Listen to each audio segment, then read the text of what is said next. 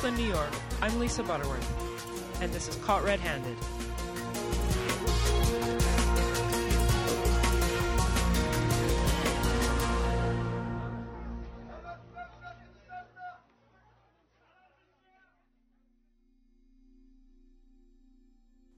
It hasn't happened yet that this podcast requires a disclaimer, so I hope I'm doing this right. In this episode, the existence of sex and sexuality is acknowledged. If you're under 18, please ask your parents if you can listen to this episode. If you're over 18 and don't want to know that these things exist, that there is actually an industry devoted to it and people who work in it, I suggest you press pause and walk away. I'll give you a few seconds to do that now. Okay, everyone else, welcome to episode 17 of the Caught Red Handed podcast. This episode is unusual in that my guest is not really a henna artist. She used to be, but she is no longer a henna artist. Her name is Donya. She and I live in this strange little area of Bed-Stuy, Brooklyn. On the street outside, you'll find tire shops, used appliance shops, car painting shops, etc. And there's a train line running overhead. It does not look like a place where people live, but we do live here and we love it. We live in a collection of buildings with interesting spaces inside the apartments, and we all share a common patio and a yard. It's kind of like a little village, and many of us are artists. There are a lot of dogs and cats, and even some kids who all play with each other and with the dogs and the cats. I've lived here for about 12 years, and I met my guest at one of these events that we do here in our backyard, and we kind of bonded over henna. About a year ago, before I had even recorded the first episode of this podcast, I ran into Donya on the subway heading back to Brooklyn, and I asked her what she's been up to lately. She mentioned teaching a workshop, and I realized that I didn't really know what she did for a living. So, for the next half hour, as we went back to Brooklyn, I peppered her with questions about her work as a small business consultant. And in the back of my head, I was thinking, wow, this would make a great podcast interview. Now, mind you, the podcast was still just an idea at that time, but I was already collecting ideas for it. It struck me that there were so many areas of commonality between her clients and us henna artists, and I felt certain that she could provide a very interesting perspective on the life and work of a henna artist. I kept that idea in the back of my mind, not really trusting my intuition that this could be a great episode. And several months later, I finally worked up the courage to write her an email and then I got no reply. I couldn't figure out why. It, it maybe she was offended. Uh, maybe she thought I was crazy. Maybe my email didn't even get through. But I was really convinced I really wanted this interview, so I persevered and I emailed her to ask her what she thought about my request to be a guest on the podcast. And apparently, she had just let my email slip and um, hadn't replied. She was very apologetic and said that she was totally up for being interviewed. And then months went by as the two of us went back and forth trying to figure out when would be a good time to meet up and have this interview. It's funny because we live about 30 steps away from each other, but somehow we both managed to be too busy with our lives to even run into each other on the way to work. I feel like this interview surpassed my already high expectations, and I hope that you enjoy it at least as half as much as I did. I'll count that as a success. What I find most interesting about this conversation is how it helped me see the work that we do in a new light, looking at it from her perspective. I'll let you all decide what you think once you listen to it all. And then let's keep this conversation going on the Facebook group for the podcast. I'm really curious to hear what you think about the subjects we covered. So, this is the part of the intro where I talk about my henna life, and this is a very brief little interlude. Uh, winter is kind of coming and going here in the Northeast. We had 60 degrees here the other day, and then the temperature went down to 20. Today it's just partially cloudy and kind of cold, kind of warm. I don't know. I think that my clients are just waiting for some consistently warm weather to venture out of their houses. I have been doing some henna, mostly private appointments, but I love those, so I'm not complaining at all. I like that they usually want me to be creative, and I love that conversation that flows out of two people sitting down and joining together to create art. And to keep myself in practice, I've accepted a few volunteer gigs, which I don't usually do. For one of them, I was supposed to do henna for a bunch of Moroccan royals, but they canceled at the last minute. It was all part of a bigger charity gig. I'm kind of bummed about that, but that's life. And coming up in a few days, I'm doing henna for a yoga group that's raising money to help Indian kids who have been sex trafficked. Besides the gigs, I'm still working hard to implement all the advice I get from my guests on the podcast. And now that I've talked to a business consultant, I have a lot more advice to follow. And I may even sit down with Donya to get a free consult f- from her and get me on a better path. Please enjoy the conversation. I am here with a friend and neighbor of mine who I met maybe eight, nine years ago. And she and I started talking because she found out I was a henna artist and she told me she was a henna artist and she's actually from Seattle. So, um, if you could just introduce yourself and also describe what you do, because I feel like if I try and say what you do, I'm going to mash it all up. So, I want you to tell me what you do and what it's all about. Hi. Um, I am a I'm a business coach. Some people would say can of whoop ass. uh, I specialize in working uh, primarily with sexperts, sexuality Okay. professionals, Okay. uh, companies in the adult industry. okay, so what's a sexpert? Um, I define that as, as you know, a sexuality professional would be. Uh, I've worked with sexuality authors, uh, sex therapists, radical sex educators. Um, what else? Holistic sex sex coaches, um, intimacy coaches. Uh, yeah. Um, so I, I typically with individuals is I help them build their business. Um, we look at creating a brand, uh, what their business model is, and identifying their niche market. And a niche market is you know like the you know, sometimes I think when people get into business, they want to work with everyone. Mm-hmm. And a niche market is the people who should be working, you should be working with Okay. based on your chemistry, your rapport, what you're selling, what your product is. What you want to achieve with your what- business? Yeah, and what you want to achieve with your business. And it, it gets, you get a more focused message Mm-hmm. and it becomes a more effective sales process. So, Mm. like, you're, you end up connecting with people who really need your services. And so what happens is they become repeat clients. Oh, okay. The Yeah. Mm-hmm. customer loyalty is created, trust is created. And so we identify what that market is. And then we put it all together.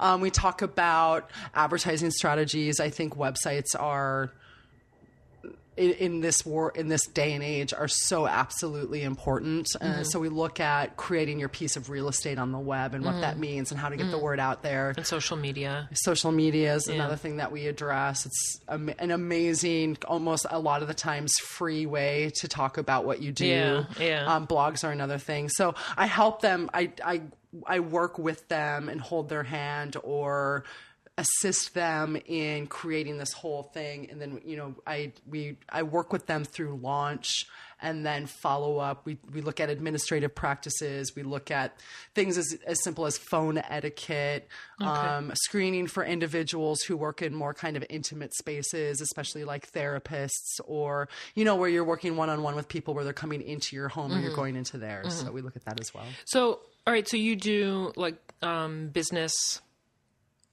consultancy, and and then is there kind of a difference between like the business end of thing things and um, kind of the um, I don't know what you call it, like the safety issues, or is that you know it's actually part of it? all it is it's interesting because it's absolutely all intertwined Mm. um a professional brand on the internet and, and a professional presentation speaks volumes um and it creates an environment where viewers clients customers Mm-hmm. are l- They less rise to that level. they rise to at that level and they're, le- they're less likely to engage in you know uh, negotiation of your rates or anything like Oh, right, that right, right. you know what i mean it's um, i call it uh, an unbreakable brand Mm-hmm. basically you know when you have a very professional your clients customers will only take you as seriously as you take your business Yeah. right so it's that you know some people will will get a, a website on wix which is a free template site Right. and some people will invest the money in having a professional designer do it. Right. You know, and as a su- savvy consumer, I can see the difference. Yeah, and right? you're like, God, the person who did the free website, I don't know if How they're really I- up, you know, at that level where I can trust them. Yeah, like exactly. It's all about trust. And so safety is a part of that, right? Mm-hmm. Yes. Like if I see somebody who has a professional brand, who has a Mm-hmm. professionally done website, who is clearly oh, ha- like you know has all this attention to detail Mm-hmm. i'm less i'm not only do i have more trust in what they're selling Mm-hmm. I'm less likely to mess with them Right, exactly. You're like, let me find somebody who's I'm a not little gonna bit less pro. Yeah, and I'll I'll mess around if with that's them, what but- my intention is in the Yeah, first exactly, place. exactly. And sometimes I think also for those types of consumers, um, I think if you can bring them in, you're educating them on how to be a good consumer. Like Yeah. if you come to me, here's your opportunity that I'm worth to pay. I'm worth paying. You're getting what you pay for. than what you have already decided that you're going to pay. Yeah, Does yeah. that make Yep, sense? totally. So, yeah, yeah, yeah. so I help. I, I, I often, oftentimes when I'm working with individuals, they've done the, the, you know, I'm going to put up a free website. You know what I mean? right, and of I'm course, yeah. Yeah. if you want to make the, you know, it's it. There's that old uh, cliche. I think is that the the more you spend, the more you make. Yeah. Or you know, Yeah. Mm-hmm. you get out, you get out what you put into it. It's there's truth. That's an Yeah. absolute truth. And Yeah. so, you know, my job. One of the things I do is because you know it's in this day and age, money is scarce, right? So oftentimes I'm having delicate conversations and saying, "Tru- "You have to trust me. it's Yeah, okay put the money in to spend to the money. it pay off There later." is going to be a good return on investment, Yeah. ROI. Yeah. So uh, that is part of what I do as well. And you know, another thing that I often work with with clients is coaching around how to set your rates and getting what you feel you're worth Mm. Yeah. Mm-hmm. and what you're asking for, uh, which can also be a very uh, it's a it can also be a very hard uh, conversation. I take a pretty holistic approach to my work because I'm working with humans, and I think that there needs to be more of a humanistic approach to work in general, and to Yeah, and to especially on the internet. And um, it's not any nothing is ever really cut and dry. It's not just about building a good brand, having a great message. It's really I'm working with Yeah. humans. Yeah. I we have to look at what their like where the blockages are Yeah. around money, where the scarcity is. I Yep. always, you know, always am, am I want to mirror the abundance model. Like Mm-hmm. it, everything will be taken care of if you do the work. You know what I mean? Yeah. Um, so I want to go back to those subjects in greater detail a little bit later because these this is all kind of triggering thoughts for me as a henna artist and as a business owner. So I definitely want to get back to those. Um, when we talked, I don't know, I ran into you on the train and we had a long conversation. You were telling me everything that you do. Can you tell me all the different ways that you interact with your clients? I think you said you do like workshops and you do parties and stuff. Can you talk a little bit about what your work Yeah, I have a, I have a pretty You have a lot going on, a lot of different yeah, I strands. think. Well, I mean, that's just again, it's mirroring good business practices, right? It's uh, I call it diversifying. Hmm. practicing what you're preaching. Yeah, diversifying your portfolio is a good investment strategy. So it's the same with your work: is that Yeah. Mm-hmm. you should have multiple revenue streams, right? Um, I work one on one with individuals as a consultant. I also work with companies. I go in um, and consult on issues of uh, sexuality and social justice, um, and how if you want to be a company. If you're a, a company in the adult industry, how you can be a better company, like, a better global citizen or yeah, corporate yeah, citizen. I yeah, guess is the word. exactly. Yeah. And how you can, um, because I think that we're moving into a structure. I think it feels like in my generation anyway, where we're wanting to give money to companies that.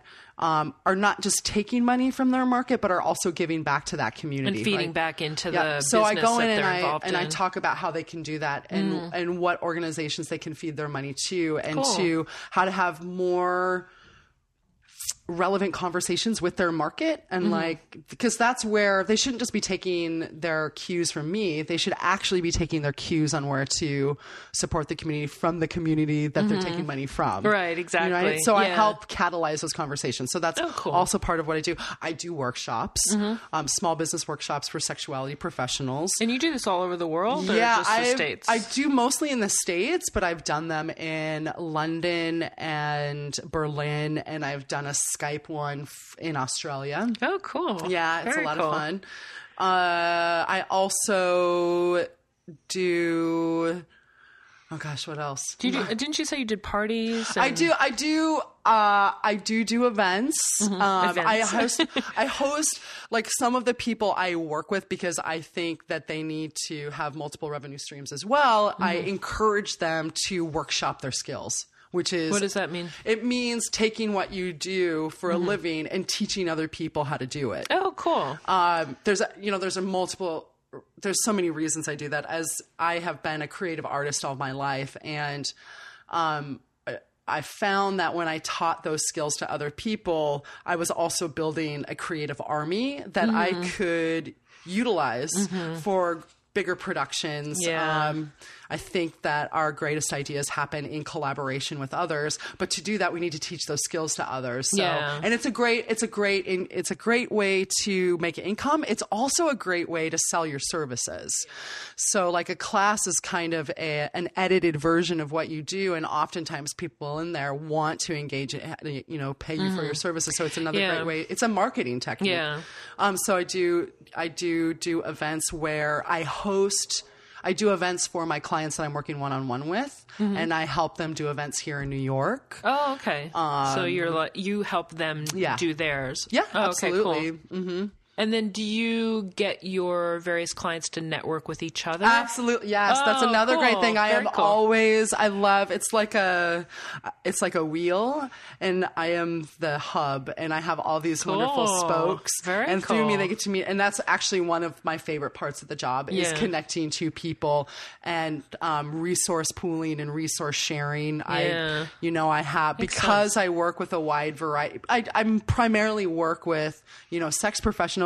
I also work. I have a lawyer client uh, who specializes in real estate. I have a relationship. Is he is he involved in the in the sex industry at all? This she is. Uh, she's her. Uh, her specialty is.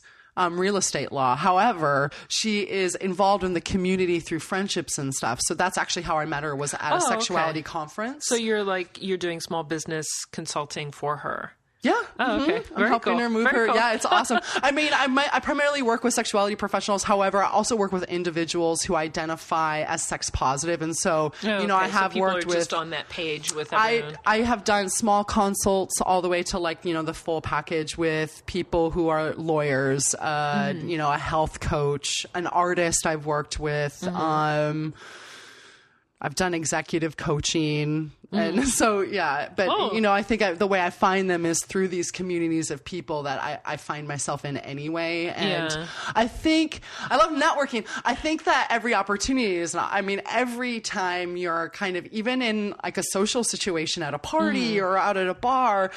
I love. I, I mean, New York is full of people who do really awesome things, Mm-hmm. Yeah. and so I think every it's every like everybody is an asset, not in not, not in a direct asset, but not like somehow, Mm-hmm. and not in that kind of shallow way. It's like, oh, I know this person who does this, but I also know this person over here. Oh my gosh, I want to What connect. if they them. met? Yeah. yeah, right. Yeah, cool. So uh, part of and uh, uh, sometimes I've gotten paid for those introductions as Oh, well wow. because well they result in collaborative projects that Yeah. create financial abundance for both of those people. And So- also, if they're happy with what you help them create, you know, they're that's going to be good press for you. You know, Mm-hmm. Absolutely. they'll pass on your information and connect you with network you out to other people. Yeah, I think So- referral bonuses are awesome. I mean, it's a it's a way.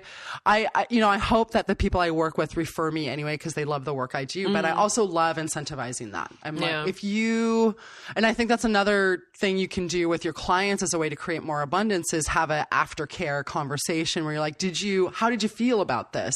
Mm-hmm. Did you enjoy it? Would you refer me? And did you know that I offer referral incentives.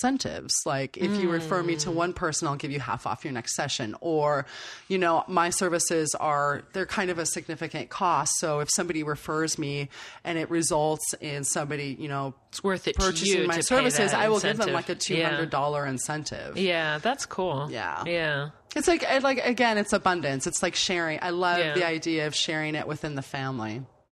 All of this business that you do, where did that come from? Like what were you doing before this that brought you like it- I mean, I don't think you went to business school with the idea of doing this. So where did this come from? I I have a two year degree and uh, a liberal arts degree. a 2-year liberal arts degree. Yes, Cool. Uh, you're so, I'm you're a cowboy. I'm a very like I don't. I feel ah. I just there's something like I don't. Pedigrees have never been something that signified like if they were qualified to do the job. For me, I yeah.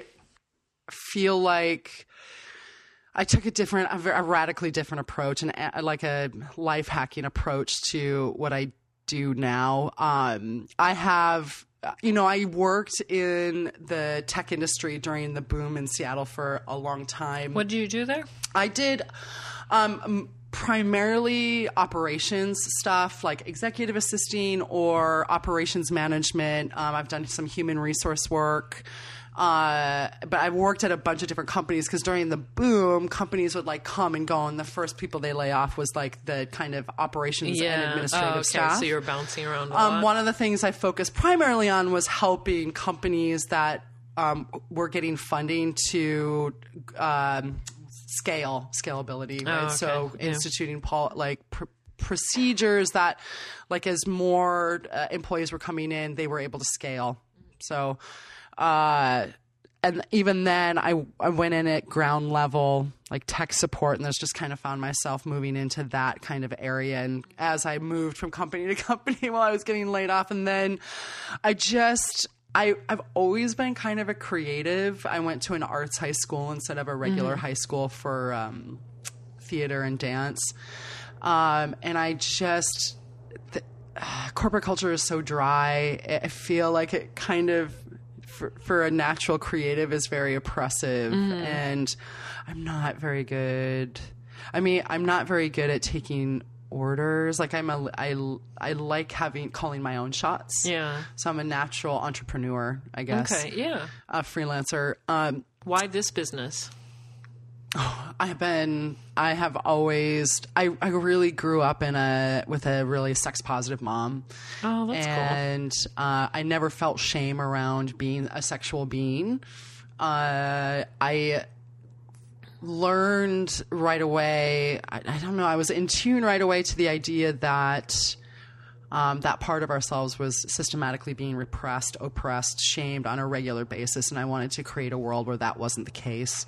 And I absolutely, unequivocally believe that sexual energy is the biggest energy we have in our bodies and it's the most sacred energy and it's the the energy that drives us to do anything pretty much we yeah, I create if, you, if you think about it biologically, absolutely, like preservation of the species, if nothing else. well it's not just about it's not yeah, but that, like at the very core, there's that. But then in so many other ways, we create cities you know what i Mm-hmm. mean we create innovations we create inventions and i feel like it's all a derivative of that energy and i feel that if we stopped shaming that that there it, it is the direct this is going to be a little frou frou Go it's the for it, go direct it. route to world peace I really do. I really believe that. I feel like if everybody was completely happy in their bodies and, Mm. and with their um, sexuality, and with their sexuality expression and not feeling shamed at all, yeah, there would there would be no hunger, there would be no hoarding of of resources, there Mm. and there would be world peace. That's it. That is the underlying reason I do the work that I do because I feel like we need more people out there talking about sexuality um, in a non harmful way. yeah. So that's why I do what I do. And um, I the way I arrived, I've always been a creative. I've you know I I did henna, and I've always really when I found something that I was connected to, really poured myself into it, and and I would pour myself into these things. And at some point, I'm like, okay, I've I'm. It's not that I got uh, disinterested. I just felt like, oh, I'm finished. I've done With- what I wanted to do. with like, henna or or like anything. when I, henna, and then I've, I've been a fire performer, a circus arts performer for a very long time. I did it for. I started in 1998. I've taught thousands of people. Like Yeah. I, that's not that's know, not I've a literal. That's seen it actual. That's an actual like that's an actual calculation. Yeah. I travel. Most of the work I did as a circus performer was teaching. I lived and taught in Italy over Cool. a two year period. Um, so I felt at a certain point I had accomplished. Oh, I, I- I'd accomplished what I wanted to accomplish with that, Uh-huh. and then I stumbled on to. Uh, the whole time, still uh, engaging in sex positive culture, engaging in conversations, working with women, um, not like working with them, but collaborating with women on how to be more empowered as sexual beings. And then I stumbled, I, I took that and just kind of stumbled onto I, I realized that there are these teaching and uh, sexuality and working with sexuality is a really s- it's a hard job you know what i mean and i felt like there weren't enough people who were just cheerleaders for those people Yeah. right Yeah. like i loved engaging in those conversations but instead of being an educator i wanted to be the person who helped the educator do it better Oh, okay. so that they like because if the business at a certain point if you're running your business correctly it runs effortlessly Mm-hmm. right and when your business is running effortlessly it gives you the space to shine in your sessions in your Yeah. teaching in your work. And that is that doesn't that's not just that's not just sexuality. That's any artist. That's Mm-hmm. Yeah. anything that you're doing. Like when all the business stuff is taken care of when you have all those practices in place uh, it gives you the freedom to really focus on the thing that you love. Yeah, and also we don't go into these art forms to do HTML or to do accounting. it's like yeah you like you decide that this is what you want your Yeah. living to be and then you're like oh my Yeah. god i don't have a business degree I right know, I know. so i just and I don't like doing this. Uh, I used to sell henna and henna supplies, and then one day I was like, "Where's the creativity in filling little baggies full of henna powder? Where's the creativity in printing out a, a UPS label and dropping it in a mailbox? What? Why am I doing this?" And so, you know, that kind of ties into what you're saying. Like, get somebody to do it for you, and focus on what is creativity and and and focus on shining in what you do best. Well, I I like the idea of delegation. Mm-hmm. And also, my job is to work with creatives and show them that they're, if, mm, to kind of get the hard stuff out of the way and help them find Yeah. joy in the little Yeah. stuff that, Yeah, that gives that them the too. space to do that, right? Yeah, I think like handle the website. yeah so there's that, stuff there's i mean there's absolutely stuff that i think it's it's far more cost effective to delegate to others than to do yourself like if Yeah. Mm-hmm. you end up doing like a free website ultimately to scale your business you're going to you're going to need a professionally done website Yeah. right so i encourage entrepreneurs to spend the money just to do that in the Mm. first place because a well done professionally designed website will scale on its own Yeah, right Yeah, definitely. um, because what you've done is you have to look at your time as currency, right? Yeah. When you're spending your time kind of stumbling through these processes, you're spending your money. yeah, and you're right. not spending time doing paying work like you know servicing Yes, your clients. Exactly. Yeah. Or doing the stuff that generates that. You know what I mean? yeah, I mean. I guess building a website will ultimately generate it, but I think there's more effective uses of generating yeah, somebody know, else has better yeah. expertise. So, you know, website design, accounting, Mm-hmm. you can farm out. Uh, I, I, I think that having an assistant is wonderful. I have an assistant that comes in five hours a week just Oh, to take care nice. of, you know, and I don't need somebody full time. I just have somebody that comes in five hours a week to do things like just simply go through the mail. You know what I mean? and make sure that the bills get paid, Cool. Mm-hmm. get to kind of some of the errands that I can't get to because my time is valuable. It's a Yeah. currency and it is far cheaper to pay someone else um, a lower currency than what I make an hour. Yeah, exactly. So I can focus on other things. Yeah, yeah, totally. So, do you th- do you think that your work, your business consultancy, is creative? Yes, Yeah? absolutely. I just I don't think I could do it unless it was. I mean, every part of the work I do is after we look at what the brand is and we look at what the niche market is and we kind of define what the business model that's where the creative part comes in is because then we get to interpret those into design right design Yeah. elements for print Yeah. materials business cards um, in some cases photography Mm-hmm. imagery uh, and website design Yeah. it's totally creative Yeah. absolutely i Oh, wouldn't that's like cool. i feel like that's So you don't feel like you sacrificed anything by doing business, quote absolutely unquote not. business. I feel like this is the. I feel like I've been an artist all my life, and I, to get to this point, needed to experience like I've done visual art, I've Mm-hmm. done performance art, and then this is just this is really I, this Business art. form. Yeah, this is it is an art Yeah, form, yeah, and yeah. I love creative writing. That's another thing. I help, I encourage, I help, I teach people how to write um, content for their websites.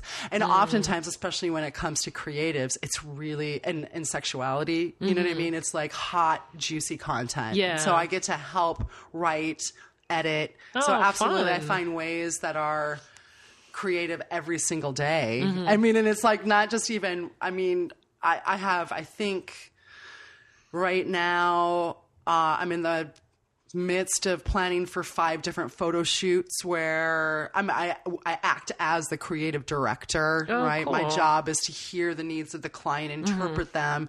I work, I interface with a photographer, a makeup artist, a mm-hmm. stylist, mm-hmm. and the client, the location, and I put it all together to, you know, interpret what their needs are. So, yeah. So I'm in the midst of in different processes, like five different photo shoots right now. Um, I also am in the midst of.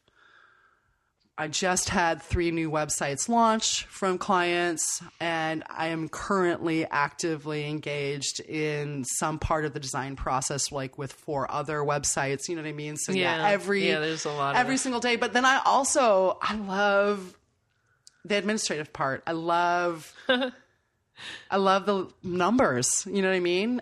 Is is also creative. Yeah, you know, playing yeah. with numbers. Like I feel like yeah, every and also interpreting those numbers uh, personally i find that really fascinating you know like what what is the reach of what i'm doing and Mm-hmm. how you know who are my clients statistically speaking who's who's digging what i do it's all yeah. yeah like all, sometimes i'll look at my google analytics and i'm like why are people in like Slovenia going to my website? Like, who are all these artists in Slovenia? It just kind of gets my my juices. Uh-huh. I guess flowing. like it, I, yeah. Even when I start talking about it, I get flushed. You know what I mean? Like because I really, for me, it's just like it's my heart. You know, it's my passion. So yeah. yeah, every single day, every single day. I get think to- that's a good thing for henna artists to remember that e- e- even though we're engaged in something that is creative and you know we're creating almost uh, you know a physical thing with our creativity the business part of it is also part it doesn't have to be this separate thing business and art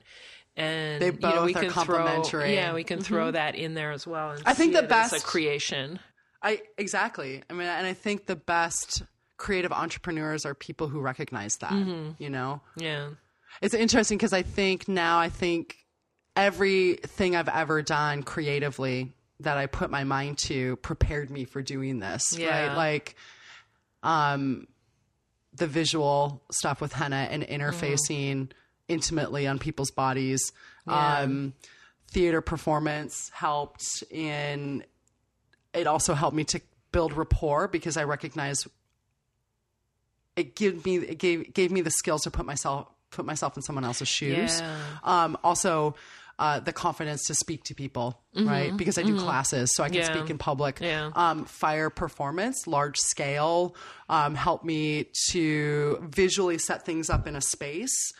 And so it helps me to do that with websites, Yeah. right? Yeah. Uh, so everything I've ever done creatively has really ultimately prepared me for the most creative work I've Yeah. ever done. And uh, I, I'm remiss to even call it work. Yeah.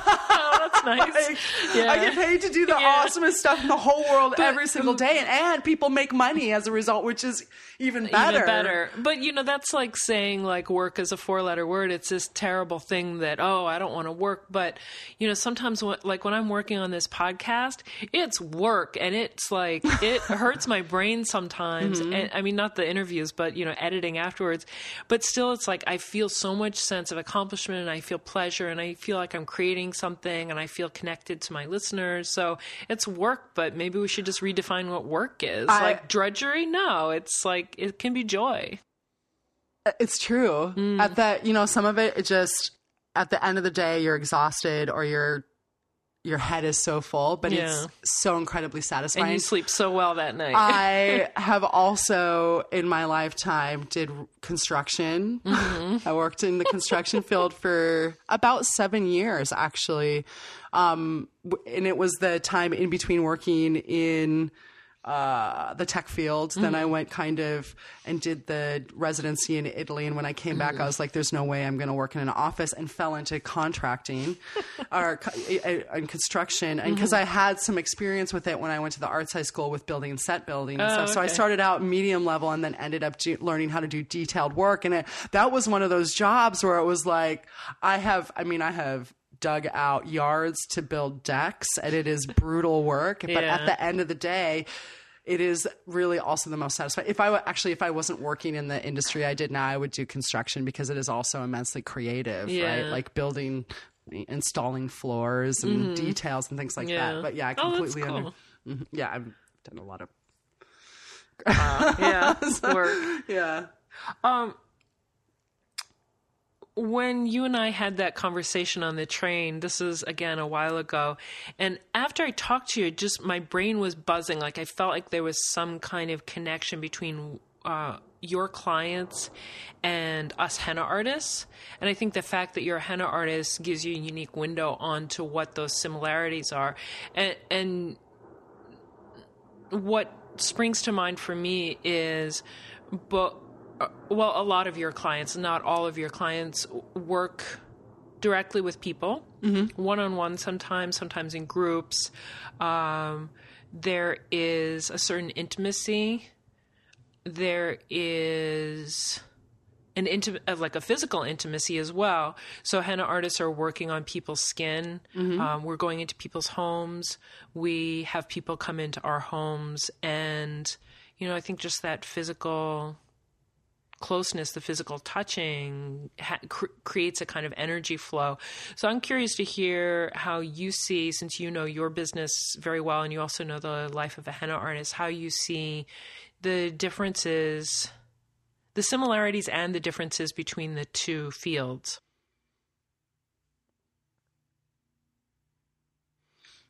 it's interesting because i actually don't see a lot of differences oh, really? Um, it's work that I think anybody who wants to take what their passion is and turn it into a living, mm-hmm. then there's so many similarities across the board. And I guess the only difference is that you do henna and they're talking about sex. You know what I mean? Yeah. I think that's where it stops, right? Yeah, just like the what the actual art is. Yeah. And that, that's where it stops. And then everything else is kind of very similar. I mean, I guess it's it, somebody who is, uh, I guess not. I mean, if they're if you're an artist and you're painting and you're selling on that way, you don't have that quite the interaction personally With your client. with your client. Yeah. Um, but in regards to what henna artists do and what my artists or what my clients do, a lot of the people I work with work one on one with people. Mm-hmm. A lot of the people I don't know if there's, um, you know, skin to skin contact or anything like that. However, um, it is still personal because you're talking about sexuality. So Mm-hmm. um, there there's far more intersectionalities. I think. Um,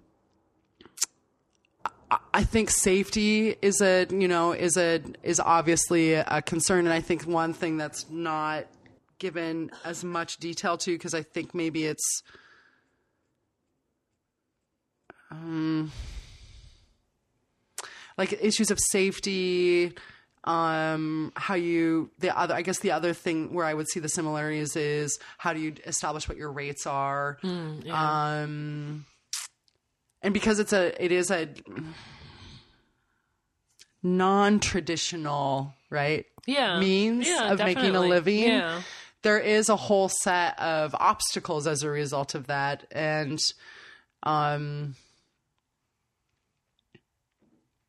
like how how do you how do you kind of move from having this passion into uh interpreting that into money you know what i mean Mm-hmm. so those are the similarities i just yeah actually like i don't really see a lot of differences other Yeah. than that you do henna and they work with sexuality Yeah. Yeah. Exactly. does that make sense? Yeah. But then, then there's so many similarities, and I feel like the, you know, as somebody who has done henna, um, I think that there's the same, you know, again the same kind of having to overcome the obstacles of creating a living out of a non-traditional kind of, uh, you know, form of work. Yeah. Um, cre- creatives, you know, Yeah. and so how do you do that? There's also another um, another similarity that just occurred to me is that a good majority of henna artists are women. Ooh, absolutely. Oh, yeah, And absolutely. I would imagine you, you correct me if I'm wrong, but a lot of the sex professionals are also sex, sex sexuality professionals are also women. Yeah, I mean, actually, it's interesting. I, I would say, like, I, I, I, there's, I would, yes, a lot of the people I work with are, I, are female identified. Of course, because I work in sexuality, I also work with male Mm-hmm. Right. identified. I work with Right. cisgendered people and differently gendered people. I work with trans people. You know what I mean? Yeah, so, yeah. But uh, you know, a large majority are, are women. Um, yeah. Yeah, and and I guess. Uh, non-male let's just say we tend to be non-male non yeah non cisgendered me- heteronormative male hit me with the cor- the politically I just I, correct thing as somebody say. who works in the sexuality industry I, try to like really model like good practices so Yeah. yes. I feel the same way about henna. I don't want anybody calling it henna tattoos. I'm very clear about that. no T word. yeah Yeah. Um, but yeah, I think that's a, a big issue. The the female issue because of a lot of these similarities going to people's houses having people in your house bodily contact um, one-on-one contact one-on-one interaction with people.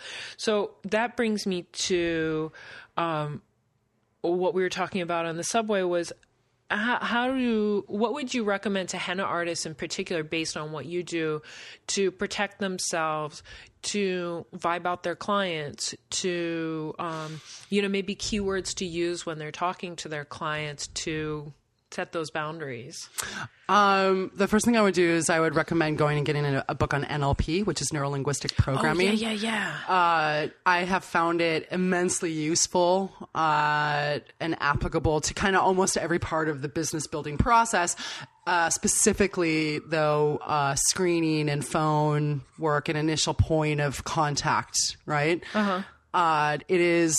Uh, I, I, I'm not a certified NLP practitioner, so I like sometimes but give us a give us a said, layman's view of okay. So I'll give you my layman's view of it as I understand it. I just want to put that disclaimer out there. Um, it is, it's a, a, it's kind of the root language of most self-help books that you find. It is the root language of rapport building. It is the root language of hypnosis. Um, it is, it's kind of, it's a it's a lot to kind of it, it, uh, I don't my I'm la- kind of at a lost words. It's magic. Can It's- you just explain? I I know what an NLP is, but maybe you can explain it a little bit better, like using certain words to to create a. I don't know how to define it either. uh, I, maybe it's like it's hard. It might be easier to kind of explain in an NLP exercise. Yeah. right? Yeah, let's do it. So I think one of the the phone calls, especially if you're a freelancer, if you get a high volume of phone calls, Mm-hmm. um, can tend to be disruptive. And so, what happens if you feel that way about the phone call is when you answer that phone call, you're not in the right, right frame of mind.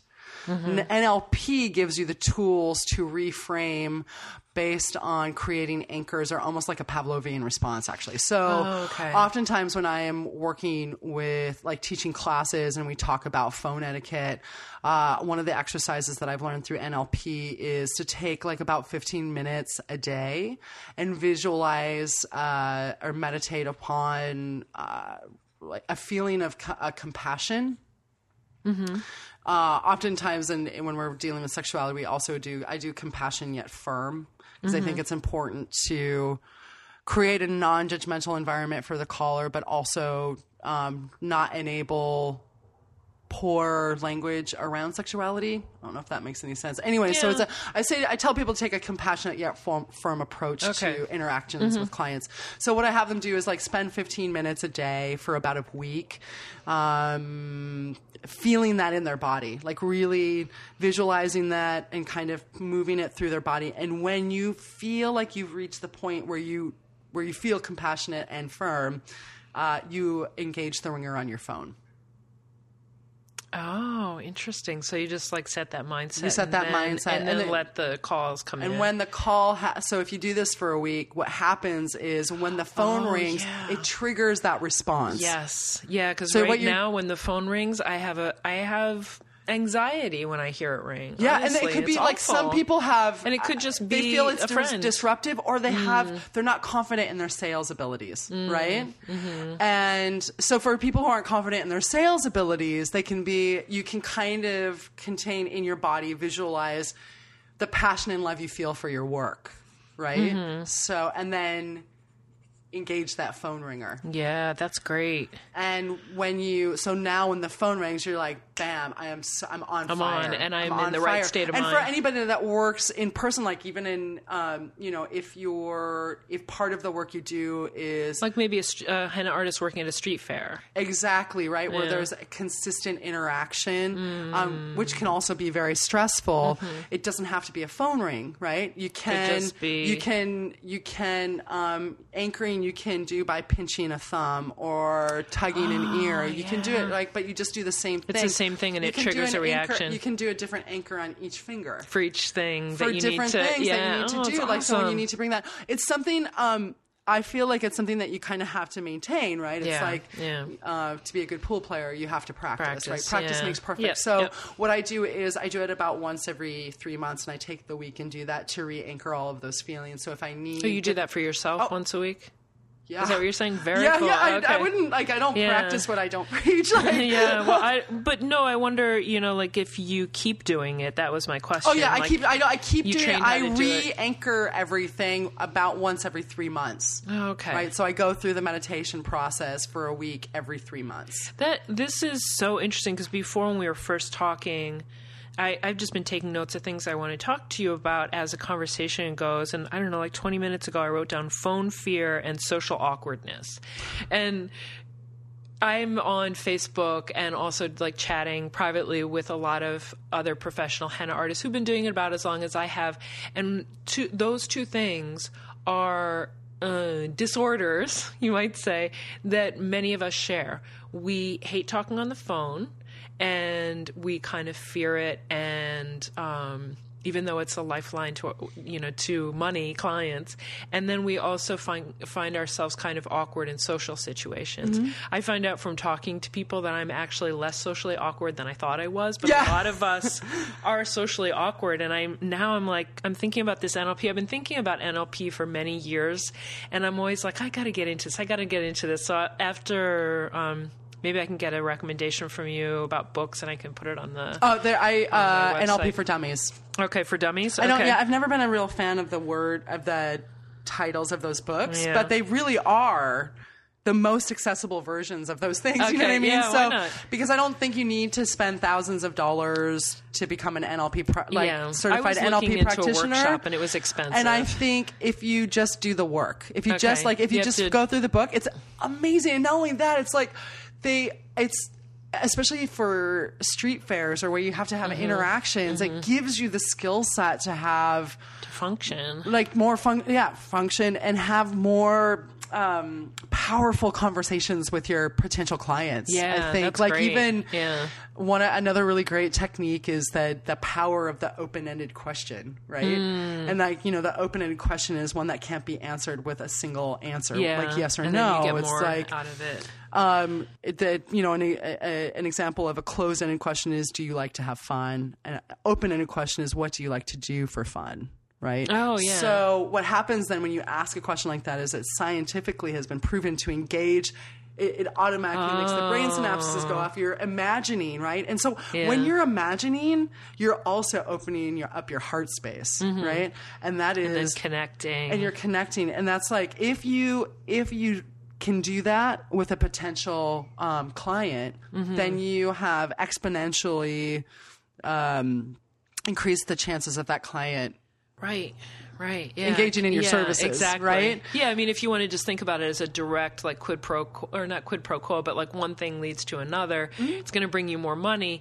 But if nothing else, you're working on your Mm-hmm. social awkwardness and you're even, you know, improving your personal life too. You're able to connect with people better. Mm-hmm. yeah that i think also too i think the social awkwardness happens around i think because you have to you're selling yourself right and that we have these ideas about money and how especially as creatives how money tends to invalidate the creative experience so a lot of the work i do is Yeah, about yeah. reframing this idea of money and Yeah. really money is simply uh, a physical manifestation of uh, energy. It's a physical manifestation Yeah. of energy, right?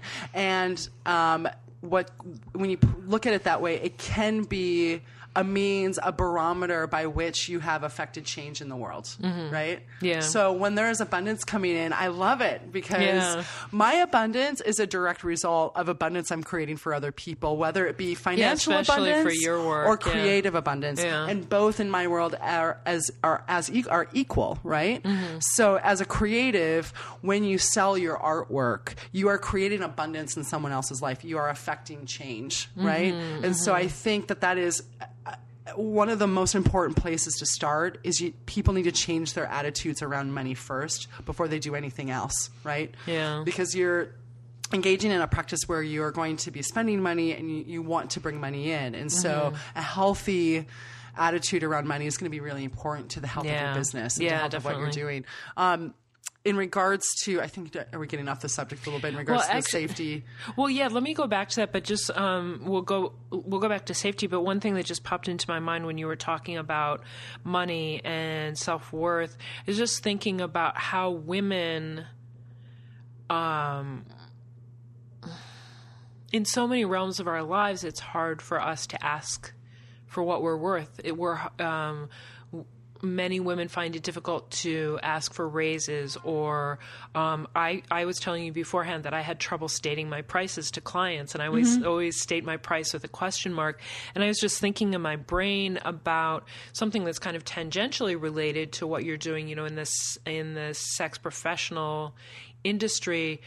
I think that on some level, maybe women think of themselves as prostitutes for asking for money for what they do, and maybe there's um, there's there's something kind of unseemly about asking for money for this thing that you're doing for That you another love. person. Yeah, yeah, exactly. For this thing that you're doing that you love. because.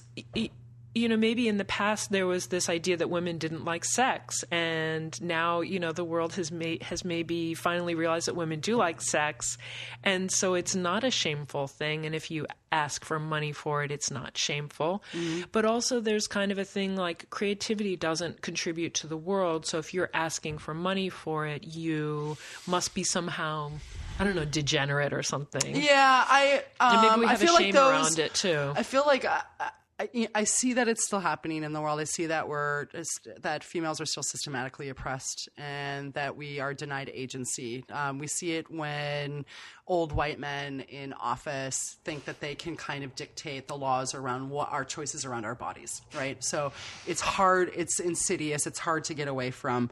Um, I think there's as a few different approaches to the equation of you know getting what you're worth.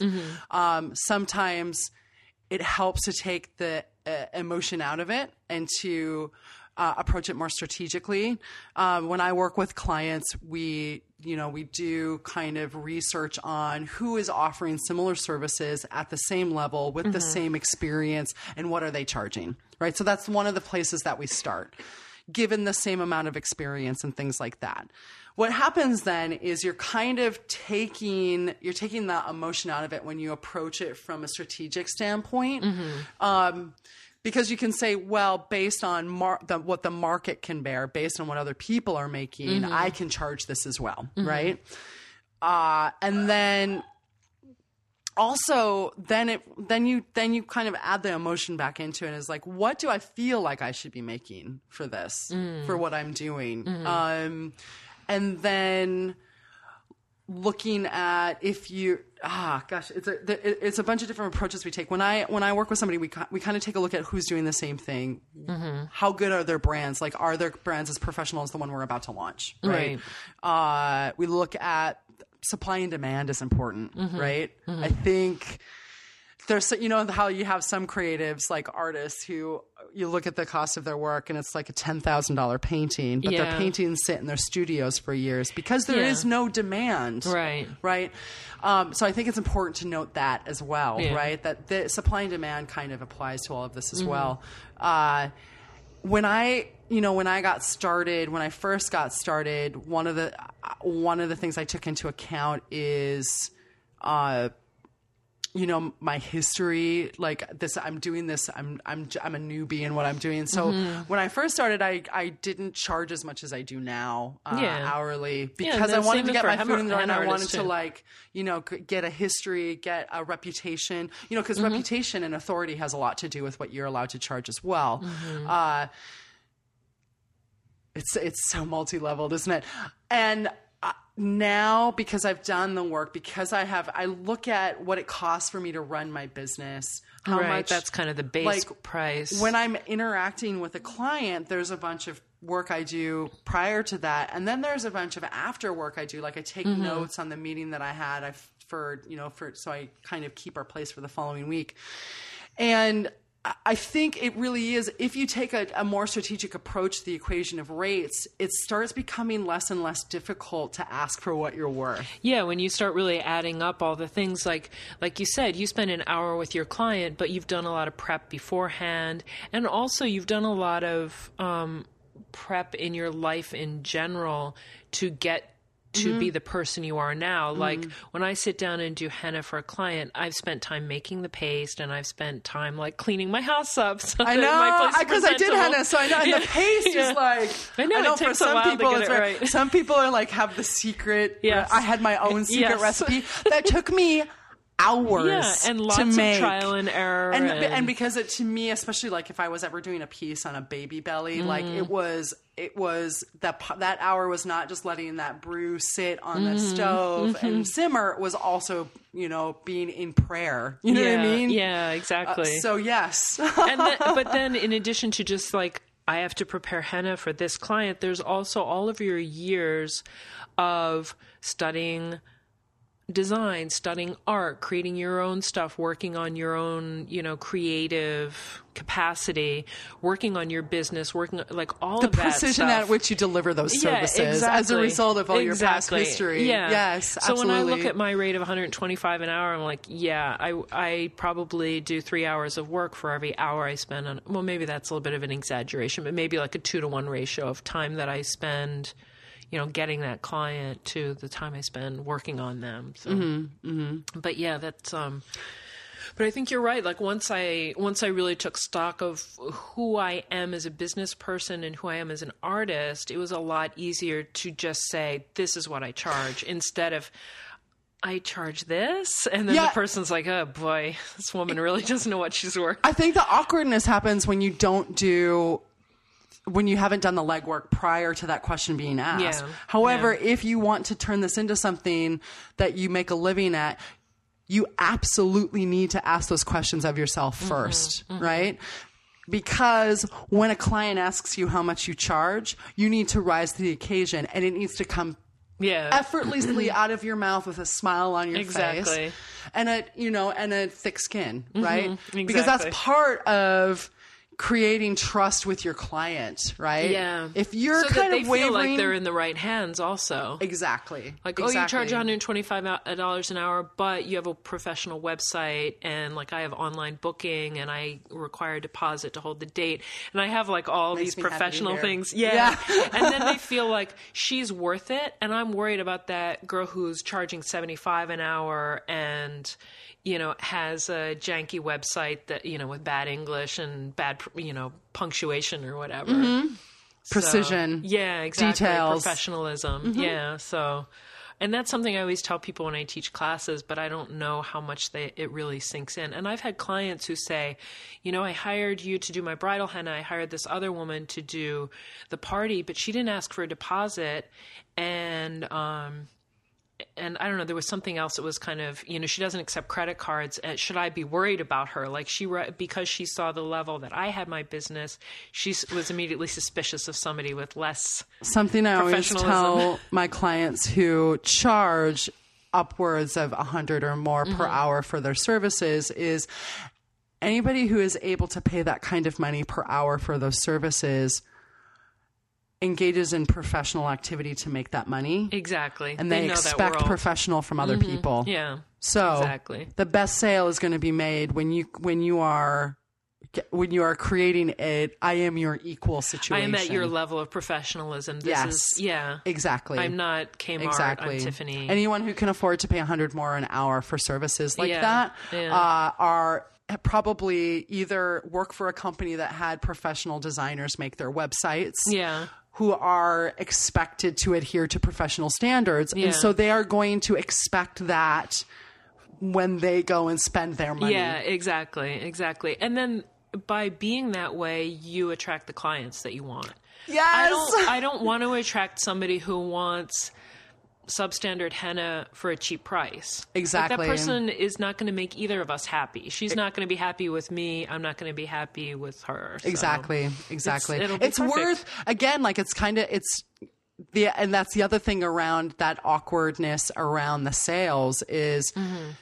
if you are unsure of like what your business is, of Mm-hmm. course those conversations are going to feel awkward. And so to empower women, I don't I, I feel like it's not uh, uh, yes, I think, you know, we, we are as women, our work is t- tends to be undervalued. However, as creative freelancers, professionals, w- we get to set the standard, right? And I, I, because mm. I've worked with men who suffer the same thing. They have awkward conversations about the sales around their Yeah, around their sure. creative work Yeah. or their heart's passion, and it's because they haven't done the leg legwork ahead of time. Mm-hmm. And as soon as they have.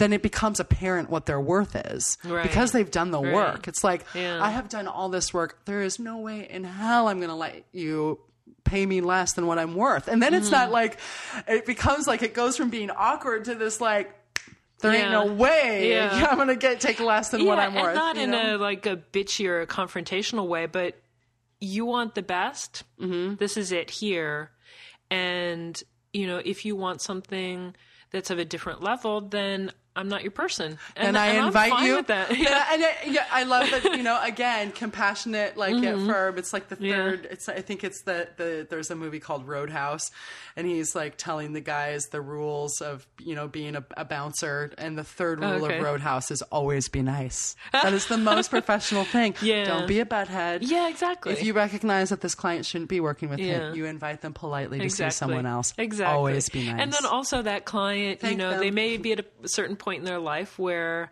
they can't pay your rates, but you know, maybe their goal is to eventually pay your rates and come back to you. So it's all always pave your bridges in gold, in gold, ladies and instead gentlemen. of burning them. Yes, always pay them. I have burned enough in my lifetime to have learned have that all, lesson. we've all done that either on purpose or inadvertently.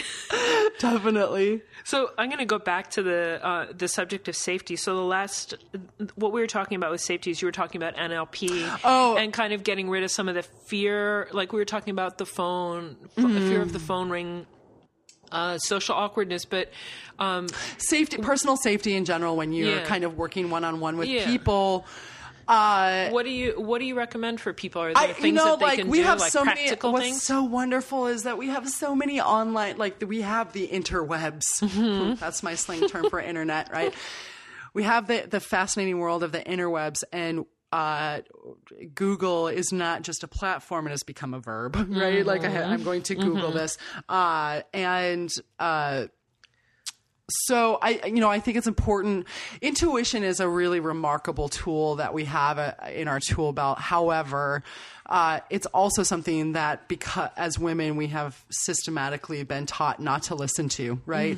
And so, and it's also intuition can be affected by feelings of scarcity, financial scarcity, right? So, although I do think it's important to have a conversation with anybody before they come into your home or before you're going to go into theirs, we have amazing tools online to do background checks.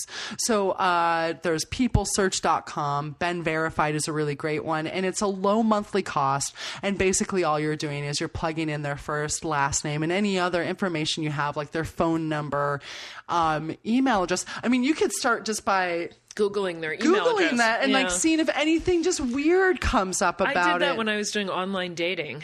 oh my I god, this definitely is, Google people This is oh that. my god, this is great because like that is it's interesting because when I in my classes I do mention I was like this anybody who does online dating should also be doing this type Yeah. of stuff. Is you should actually have.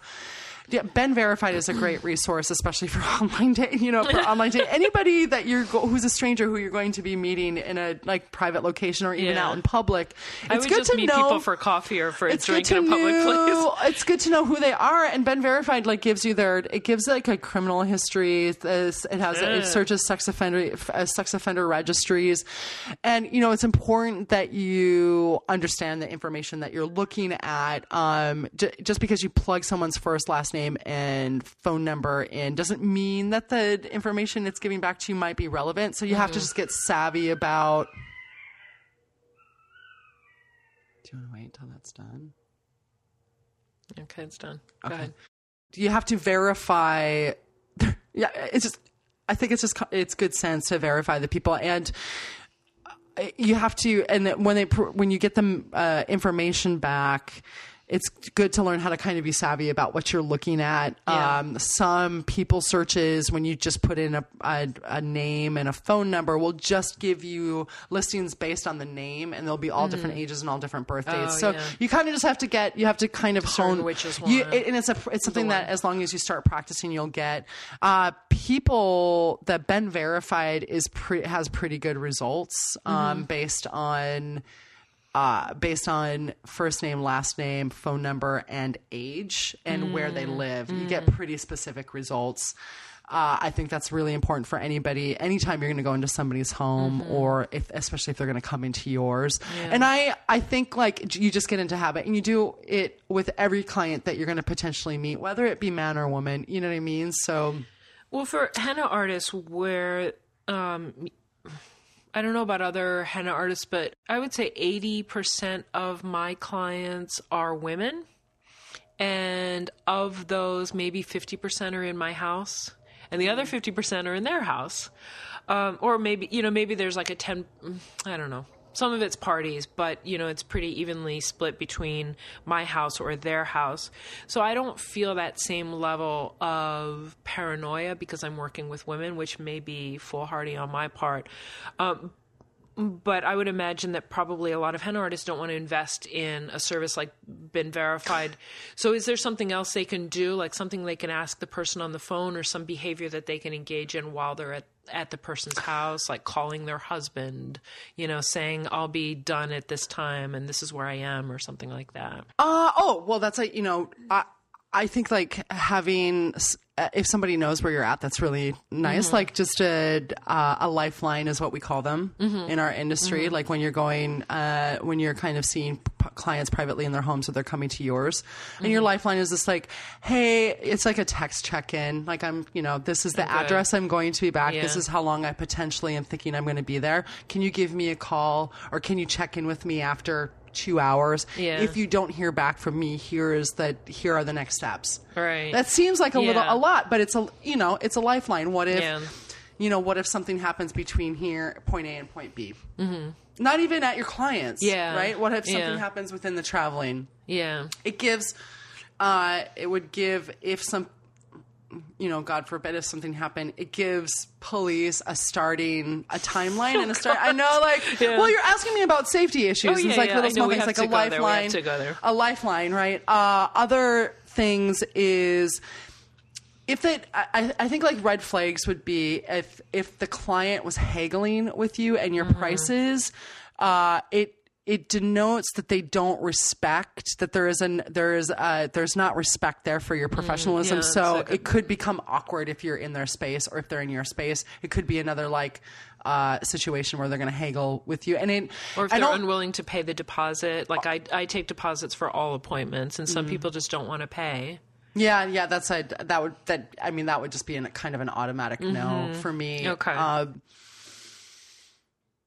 I've What heard? I've heard um, on in some of my Facebook groups, some women have talked about um, where what they do is they arrive at the client's house and then in front of the client so the client can hear it they just either make a real phone call or they make a fake phone call like oh yeah i arrived at the client's house that's your lifeline. I don't think it should be. I mean, I don't. I, I, just to let the client know that somebody else knows where she is absolutely. yeah Yes. Um, so I think that is also a good idea. Like I had a, a student here the other day, and when I talked to him on the phone, I talked to him twice, and he he just for me the vibe was good, so I felt okay. But because I knew I was talking to, you, I was thinking, huh, I wonder if I should set up one of these lifelines. Maybe I should just make a, f- a fake phone call to my boyfriend and just say, oh, whenever you get here, just come in. I'll be with my student, just so my student knows, you know, that I think that's an amazing. I think that's an. ama- I think actually It's a that cheap is. little. It's hack. not. I, I. I don't think it's cheap. I think it's important. Yeah, Right. I think. yeah. You know. I think. Harvesting personal information is another way. Like I have your, I mean, really, like your first name, last name, address, age, phone number. I Mm-hmm. have access to this information. I think makes people because I think more and more people recognize that that everything there's no such thing as privacy, right? Yeah, yeah. And uh, that if you are go- the kind of person who's going to cause problems, it's not going to be that hard to find you or to. Yeah. Does that make sense? Yeah, yeah, so exactly. all those little things like having a like having an actual lifeline, having a real person who knows where Mm-hmm. you're at, um, calling somebody. You're, I think that uh, that's another thing I talk about in my screening classes. Calling somebody in front of the client and letting them Mm-hmm. know, like, oh, I've arrived, and I'll, you know, I'm probably going to be here for about an hour, or or like if they Mm-hmm. Or- come here, like calling just your knock boyfriend on the door. Yeah, I think that's uh, yeah, absolutely. Uh, I do. I feel like um, what's great about the people searches is it. It's not that expensive, and okay. it is your safety and. Because you're in someone's home, and I, I I I have hope in the human race. I'm not one of those people who thinks that everybody's like yeah, out to get you. yeah, Um, it only takes once. yeah, yeah, exactly. It only takes once. Yeah. Uh, it only takes once to, uh, and that once can cause irreparable damage to yourself or your business. It only takes one time. Mm. Yeah. Uh, so it is worth, it is an insurance policy. Yeah, Right. Yeah. And if it's not that expensive a month, I think like been Verified is like $10 if even, or you can even get a yearly subscription for like 50. Mm-hmm. Isn't that worth your mm-hmm. yeah, definitely. safety. Yeah, yeah. And I think the idea is to also be balanced about it. Is not to be is to be cautious in a very healthy way, not to be overly Mm-hmm. Aware. paranoid, so that that paranoia is interrupting your flow of work. and also that the paranoia starts to welcome that negative energy into Yes. your space. Yeah, 'cause I believe that. I believe yeah, like my the boyfriend said, um, "You live in a bad neighborhood. I th- you need to have mace." And I'm like, "I don't want to have mace because then that like creates like a." An expectation of Mm-hmm. negative action in my life.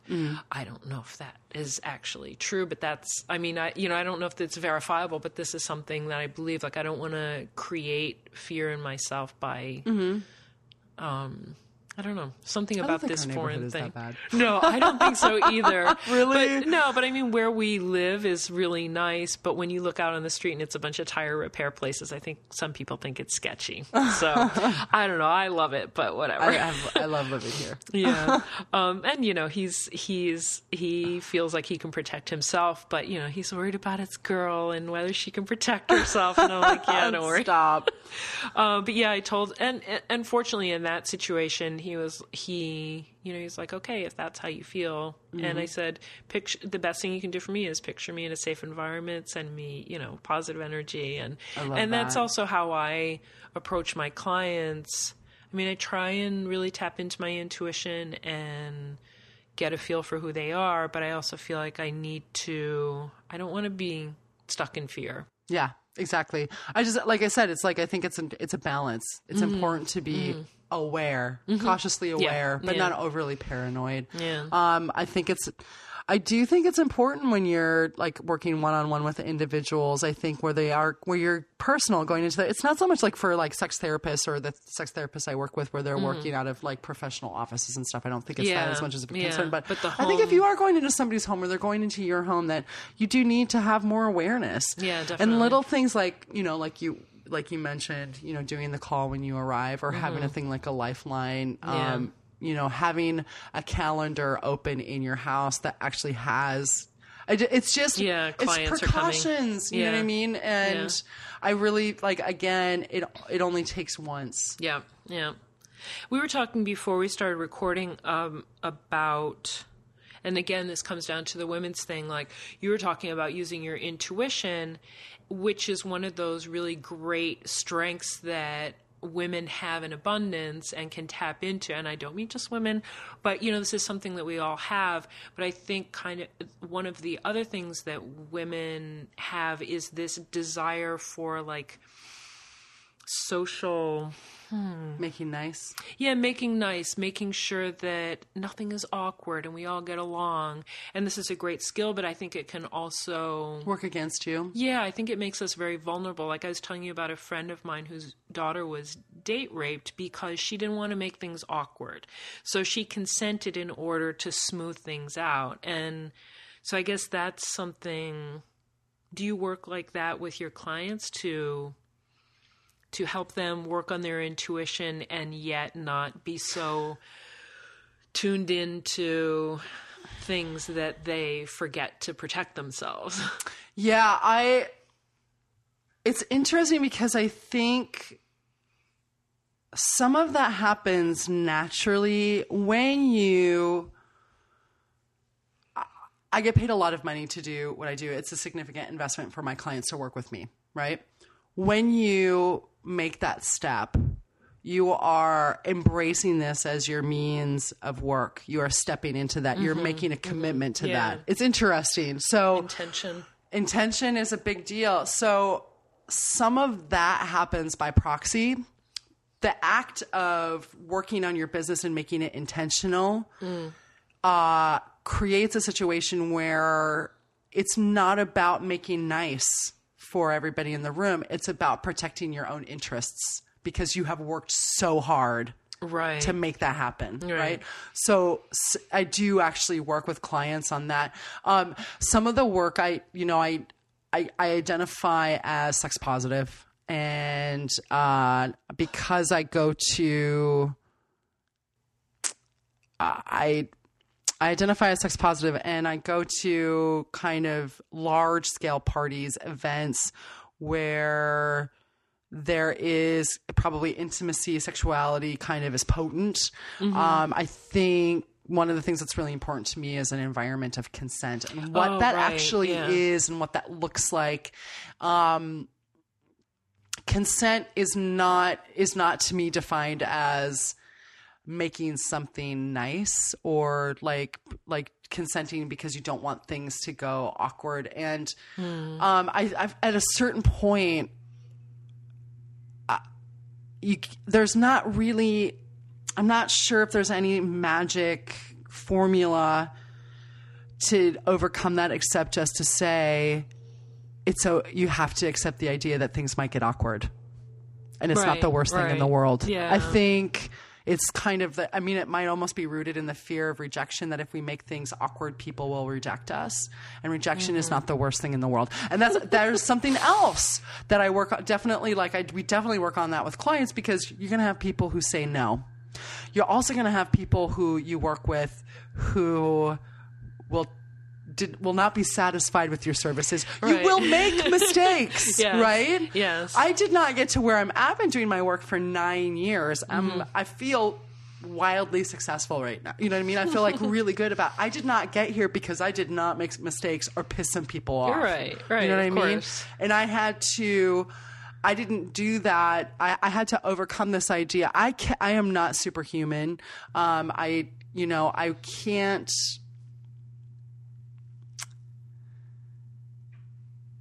I, I think at a, I really do. I believe at a certain point, you just have to accept that things might get awkward when you're doing what you Yeah, love, and that you have to be okay with that, and that you have to use your voice. And so, what I do as an ally is I empower that voice, and I and if you know, I'm like I'm here when things get awkward because you can allow them to get awkward, and then you can come back to me and you can talk to me about how Yeah. awkward that felt. Yeah, and that's right? fine, I'm an ally, right? Like I mm-hmm. feel like uh, especially like creative individuals and freelancers, it can be isolating because you're working on your own, right? Mm-hmm. So I think what's important is to come together as a community. Like I'm sure that you guys have, right? Do henna artists? They you have groups, Oh, you yeah, talk, yeah, right? conferences So I and- think yeah. that what you do in that environment is you volunteer. You say.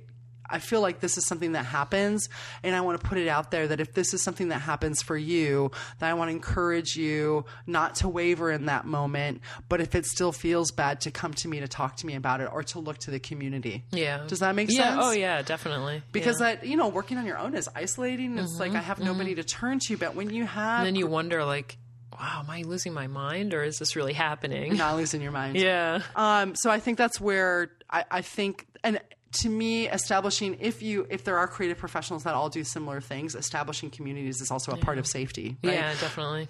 Because if Travel you have a bad apple and you have a community, then you have a reporting system so that nobody else has to see that bad apple. Yeah, that's very true. Yeah, and we do do that. Although most of us are spread across the country and across the world, so Mm-hmm. you know our bad apples may not you know transfer to other places.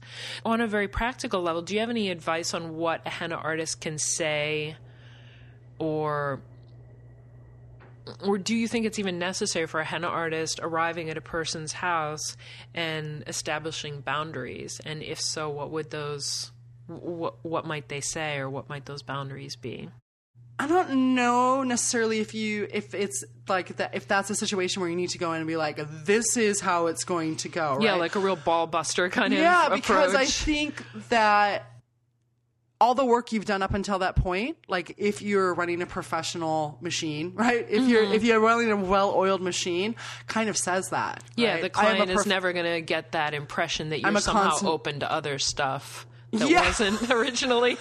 yeah i mean i i I don't. I don't ever. I mean, I can see where some how some of my clients because they they deal specifically in sexuality that the there might be blurred lines because of the stigma around sexuality because of the blurred lines around Yeah, like people because of, assuming like, a massage therapist is actually a sex worker, and that's not. Yeah, you know, you know, and that's still kind like, of prevalent in people's you, minds. Yes, if you're going to go get a, a, a, a sexy massage, you go to a sexy massage place. You don't ask your like, you don't right, and your- I think that's that's becoming more and more clear now that yeah, there's a I mean, I mean, it's but- and it's also we have like horribly, horribly poor sex education in our American schools, and so we learn it from porn. And I love porn, however, that is not a tool for education. Mm-hmm. yeah, yeah, It's exactly. cool for fantasy, not education, right?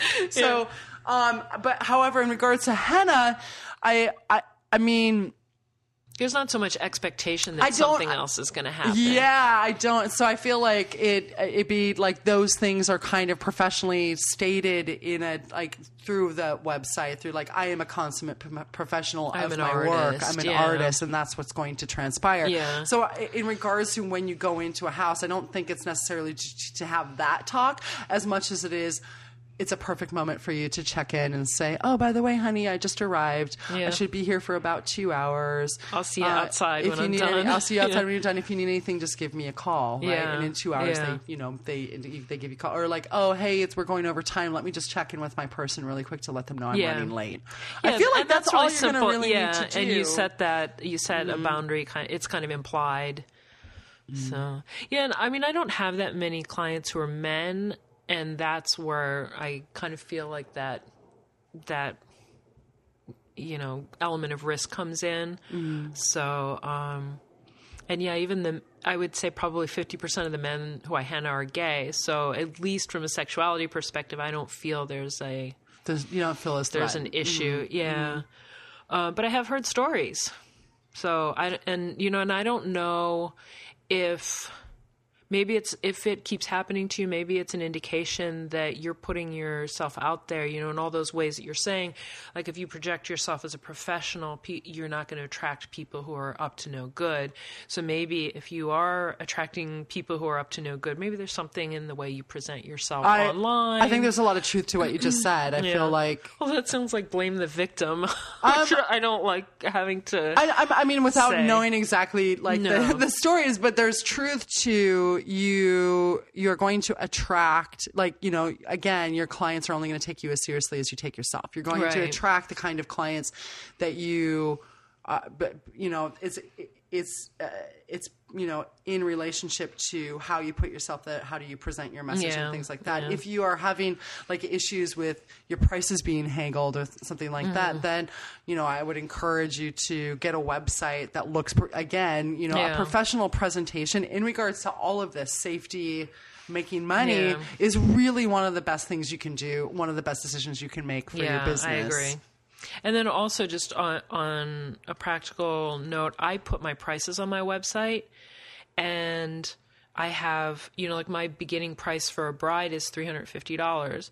So I don't get that many. Ever since I put my prices up there, I don't get many people haggling anymore. Oh, Mm-hmm. could you do it for this? Um, can you give me a discount? I just don't get that. My prices are there, Mm-hmm. Clear Um, cut. Yeah, it's not like I'm selling something at a flea market and it's like there are no marked prices, and so there's that room for negotiation. It's like this is what I charge. So, but then again, you were mentioning this before, which I thought was really interesting. That idea of scarcity.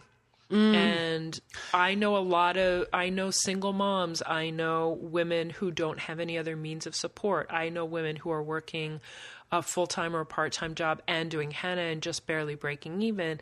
And I would imagine that makes them more vulnerable and, and feel like they have to take gigs that their intuition is telling them, yeah, this is not good for you. I you you know accountability you take per like at a certain point like yeah scarcity is insidious it's a disease i and then we live in a world capitalism and although i love money uh capitalism breeds a mentality of scarcity yeah. uh I want to go back to that idea of scarcity and abundance too. So let's, uh, let, but let's talk about it in terms Mm-hmm. and it safety. really is it's one of the it it it, it, it of course affects it's a that's like a it's such a hard i mean I, dealing with it with my clients. I have clients who are like in tears like living client to client. Mm-hmm. And it's a hard how do you approach that? How do you approach like i want to help you make money and at the mm-hmm. same time you don't have the money to afford to buy the website. You are living Yeah, paychecks yeah. and it's like that's a tough one. I again it's i don't know if there's any I think it's similar to that almost the idea of and, and this seems I, almost too trite, but like the idea of what how you would approach the phone calls is like that is a meditative practice that you have to kind of encompass in your body and believe that the universe is going to take care of you. And the other thing too is is I, I really believe in the idea, especially for creative professionals. If you're doing the work, it will actually come, right? It will actually come. If you've done all steps A, B, C, and D to kind of build your business and to do everything you need to do, uh, if people are feeling scarce again I, I if this is your only means of income uh, you know when i first started doing this this wasn't my only job. I mm-hmm. I, mm-hmm. I started getting into this work as well. I was doing construction. You know what i hmm. mean? Yeah. so i for people who are just getting started or for people who are feeling like there's a lull i do encourage a, a second form of income I was just gonna say, You yeah, what I like mean? if you feel like your scarcity of clients or income is forcing you to take jobs that are questionable, then go work in a coffee shop to make up for that, so that you don't have to take those. And Yeah. and I mean, I have a full time job. you do job. that you do that or you you take responsibility for the result of of taking, that- those sketchy gigs. yeah and it's not that's not i i mean i don't i mean i i I hope to God that the result isn't that it's some kind of violent criminal, Right, and you that's have to, like, learn your lesson thing, or something. Right. Yeah. However, I do. I I don't like. I've seen freelancers, creative freelancers who complain that they just had like a, sh- a crappy client, and, and mm. and it's because they took him knowing that they shouldn't have, right? and it's like right. if that is the result of you making a, a decision, then take accountability for that yeah, decision and figure out know what you should have And done. take it- What yeah, you can do better next time. exactly. Like, what I have a full time job, and sometimes, you know, I have to go to work, and I would much rather, you know, be henning or doing something creative or coming up with new designs or working on my podcast, but I have to go to work to pay my rent and give myself health insurance. Um, but the upside of that is if somebody calls and offers me some gig, the kind of gig that I hate doing, you know, if it I, I'm I don't want to like out any particular gigs, but there's some some gigs that I just don't enjoy doing, and it's really nice to be able to say, no, I, yeah, no, I don't want to do this, word. and not even no, but I can kind of do that little white lie and say, oh, I'm sorry, I'm booked then, but I know three other artists who are excellent, and I know these artists they love doing those kind of gigs, so I'm happy to pass it on to them. My client is happy, doesn't feel rejected. abundance model right there. Referrals to other Yeah. artists. I mean, let's talk about abundance because this is another thing that a lot of us henna artists talk about amongst ourselves, and there's a lot of them saying, I don't want another artist in my market competing with me. I don't want to teach other artists how to do henna because they're going to take all of my clients.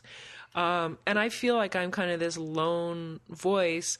I love teaching because it, in general, builds a love of henna out of all the people I teach, maybe I'm a really crappy teacher, but of all the people I teach, not very many of them become professional henna artists who then compete with me. Because any profession, anything that you do, to be really good and to be able to do it professionally at a certain level, you have to be really committed to put in the time to get that good. So for me, it's like the more I teach, the more clients I get because all of those people are like, wow, I really respect how hard it is to get good at henna. I'm going to dabble in it, but when I really want good stuff done, I'm going to call Lisa or I'm going to call one of the many henna artists. So for me, like, I see that as building abundance. I love referring clients to people who I know who are really good because then my client goes, wow, Lisa referred me to this person. That was so nice of her to connect me with that. Maybe that person will stick with that other henna artist and never call me again.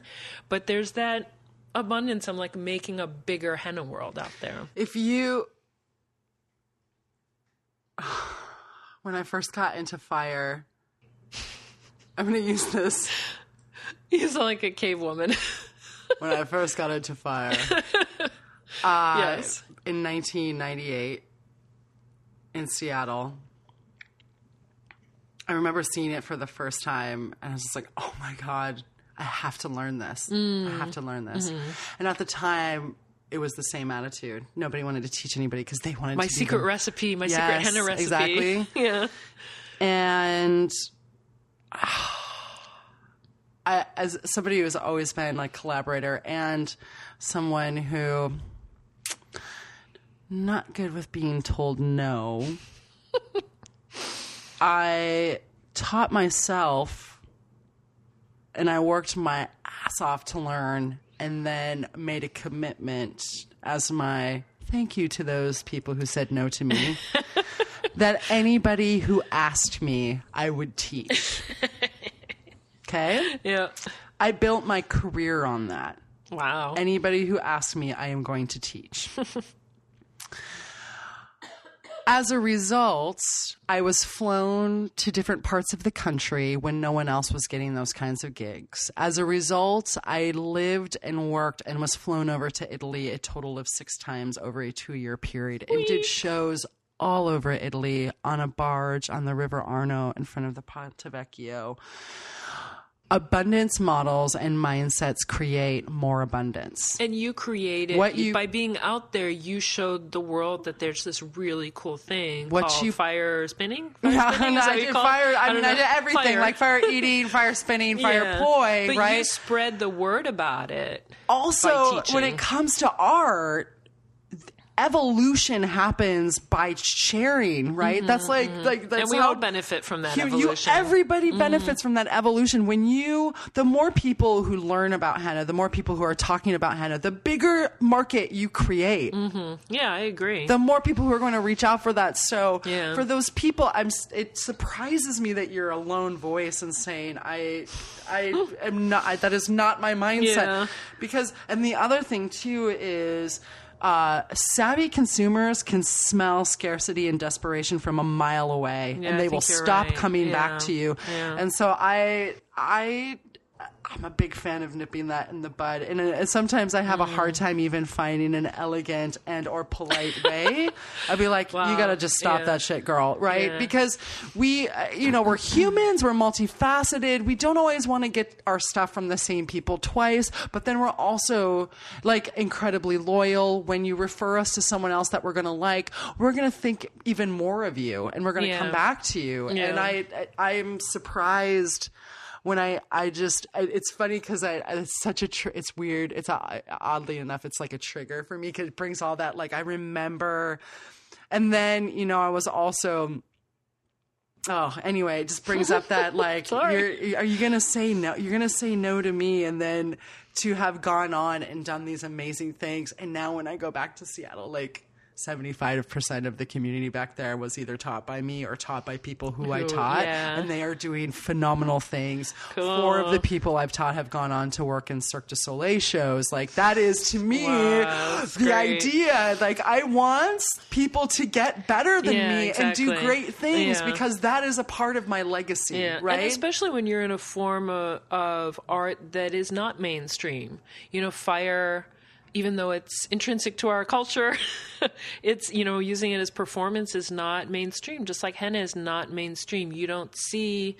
You know, music videos anymore. Well, I mean, apart from Madonna, but you know, it's not like a, it's not a mainstream thing like mm. tattoos are now. So, mm. you know, to build that, that make it as visible as possible put it out there get as many people into it as possible. I think it's all it's good for all of us in the community. And especially like it's it's it is that it is a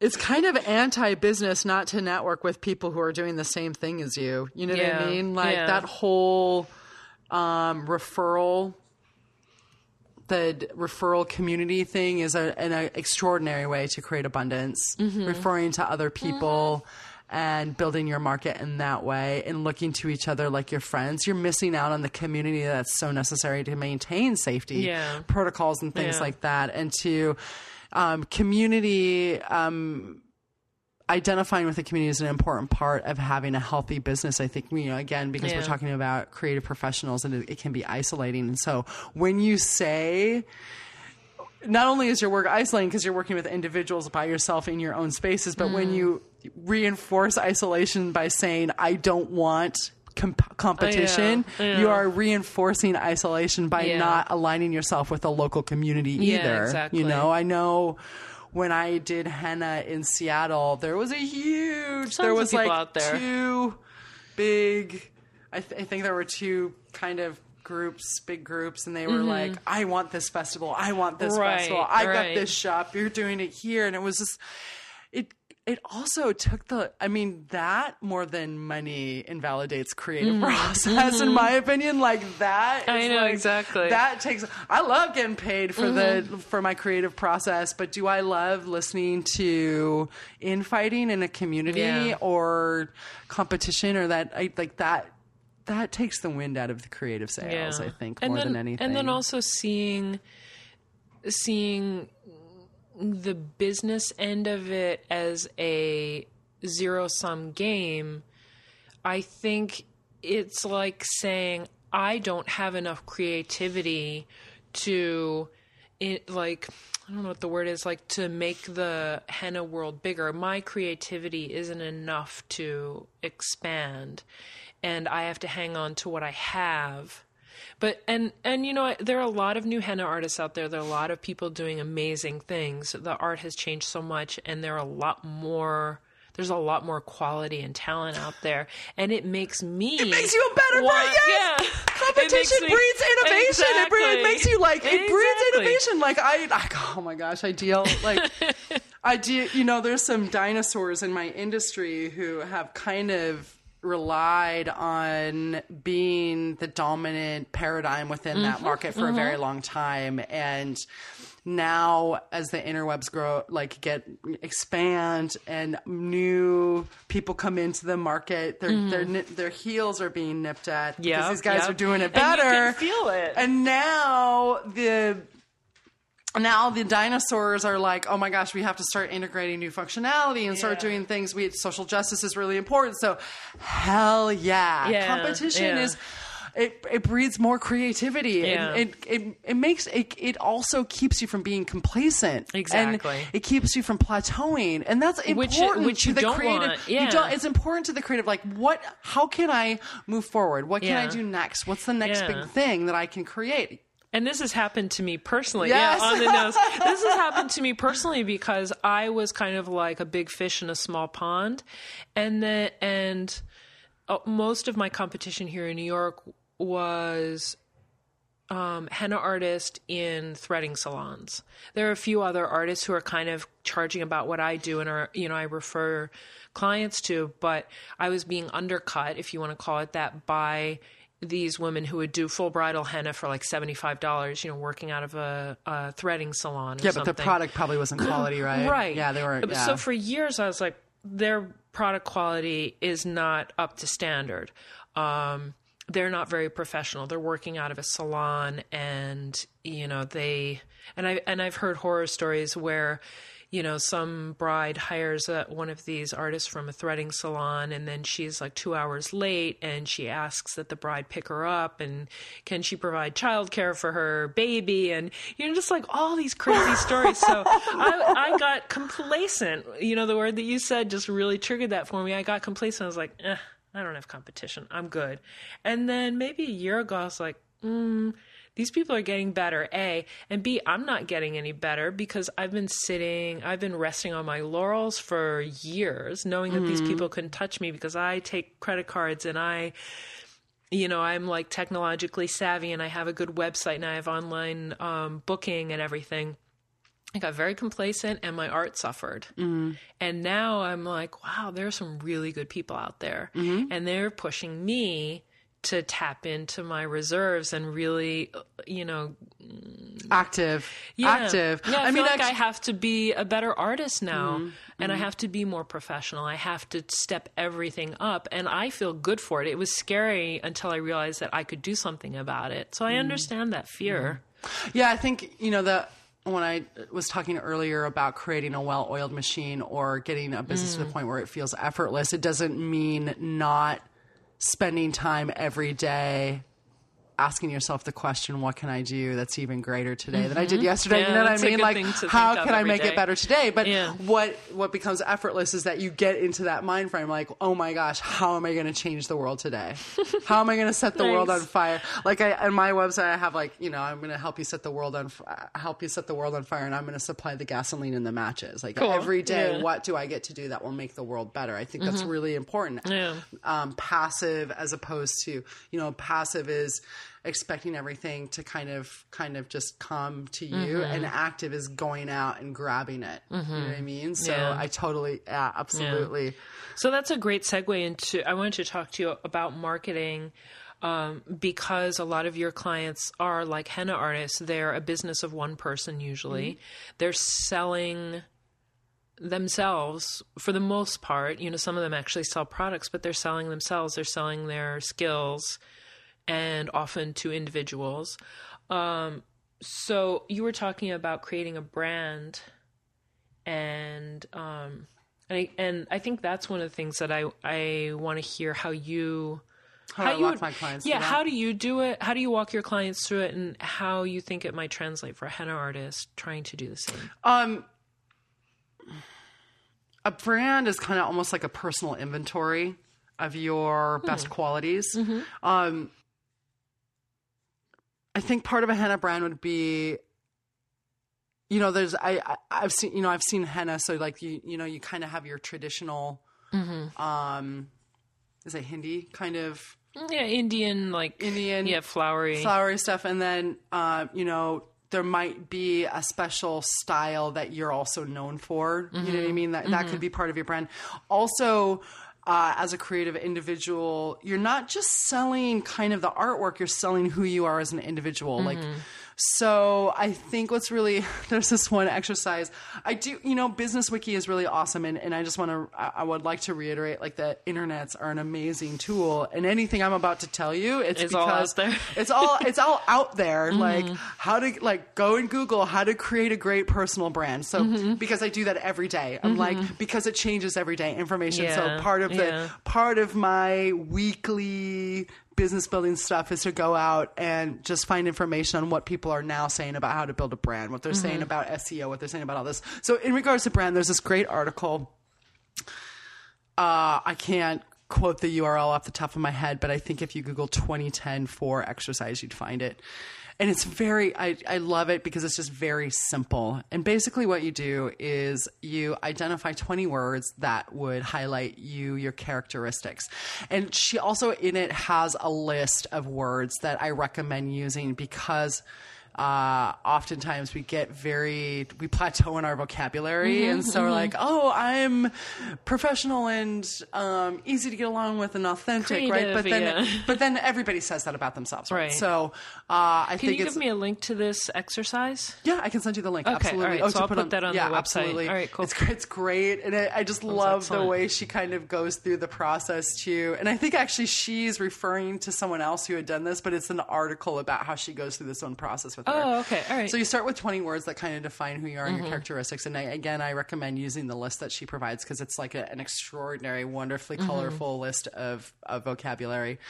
And then um, taking some time with those 20 words and then honing it down to 10. And you do that kind of by finding like there might be words that are similar. Um, and then finally you hone it down to four. You have to get really focused and very precise with your brand. Mm-hmm. Very This is very important. We live in a world where we have where we are accustomed to messages being delivered to us in 140 characters or less. Mm-hmm. Social networking, right? Mm-hmm. So it is now important more than ever to be precise in your delivery of your content and your message. Yeah. It's the same thing. So, uh, as women, when I work with my female female clients, we tend to when you're writing content for your ads or your websites or anything like over emote, over process, get very complicated, say the same thing twice but slightly different mm-hmm, ways, repeat mm-hmm, ourselves. Mm-hmm. And so part of it is editing yourself. And the reason I love this exercise is because it's very simple and precise. You Yeah. get down to those four words, those four words that are you.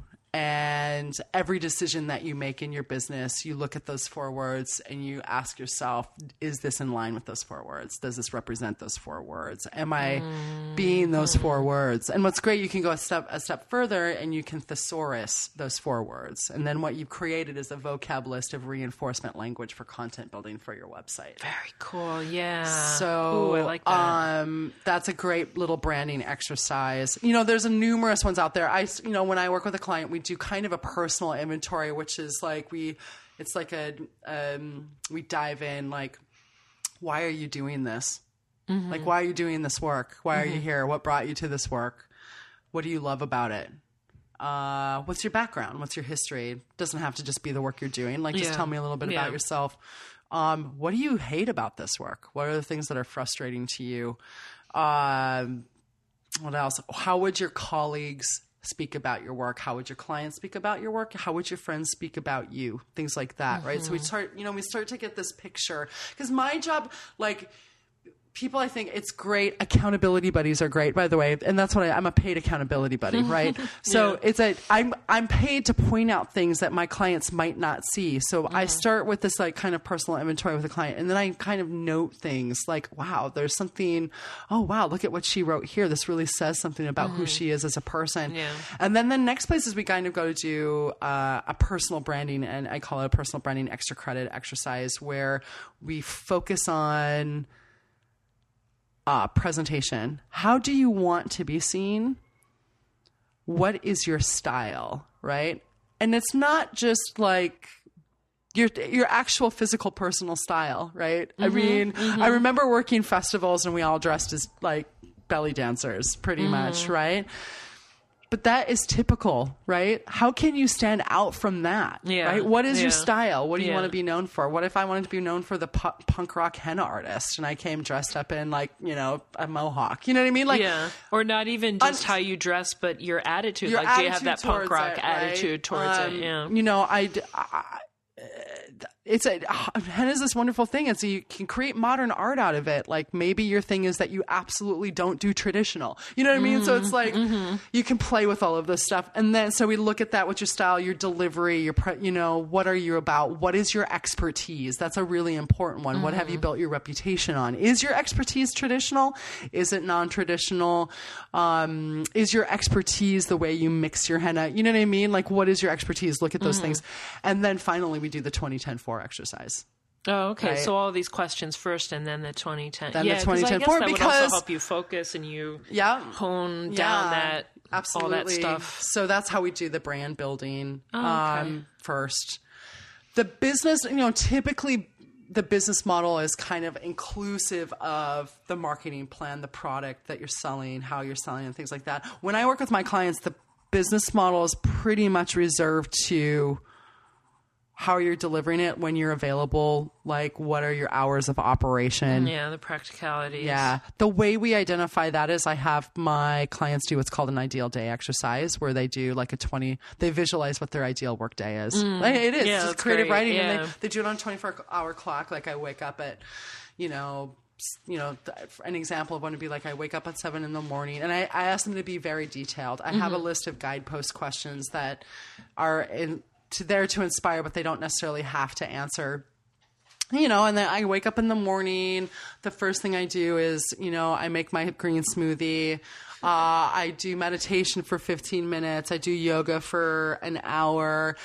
Then I jump in the shower. Uh, by 10 a.m., I'm at my desk doing my work for about an hour and a half, um, answering emails at you know then i eat a little bit of lunch at 1.30 i have my client who you know booked me you know in advance three days ago and it's a, you know maybe a three hour therapy session or a two hour a simply one hour um, after that i do a little bit more work you know so what happens is i got i start i realize like that this person loves their morning time to themselves Yeah. their sweet spot for seeing a client is in the afternoon.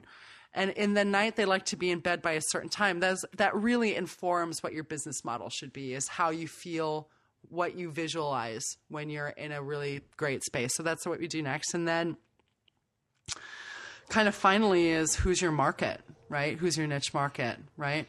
And how we do that is we role play who your ideal client is. And am I a man? Am I a woman? What's my name? Why am I calling you? What do I do for a li-? like really get specific. Mm-hmm. What are my interests? Um, what do I wear? What do I do for fun? What do I read? What kind of music do I listen to? What's my social perspective on life? What's my political identification? Um, because I work with sexperts, we often dive into where did where did my sex education come from? How do I feel about my sexuality?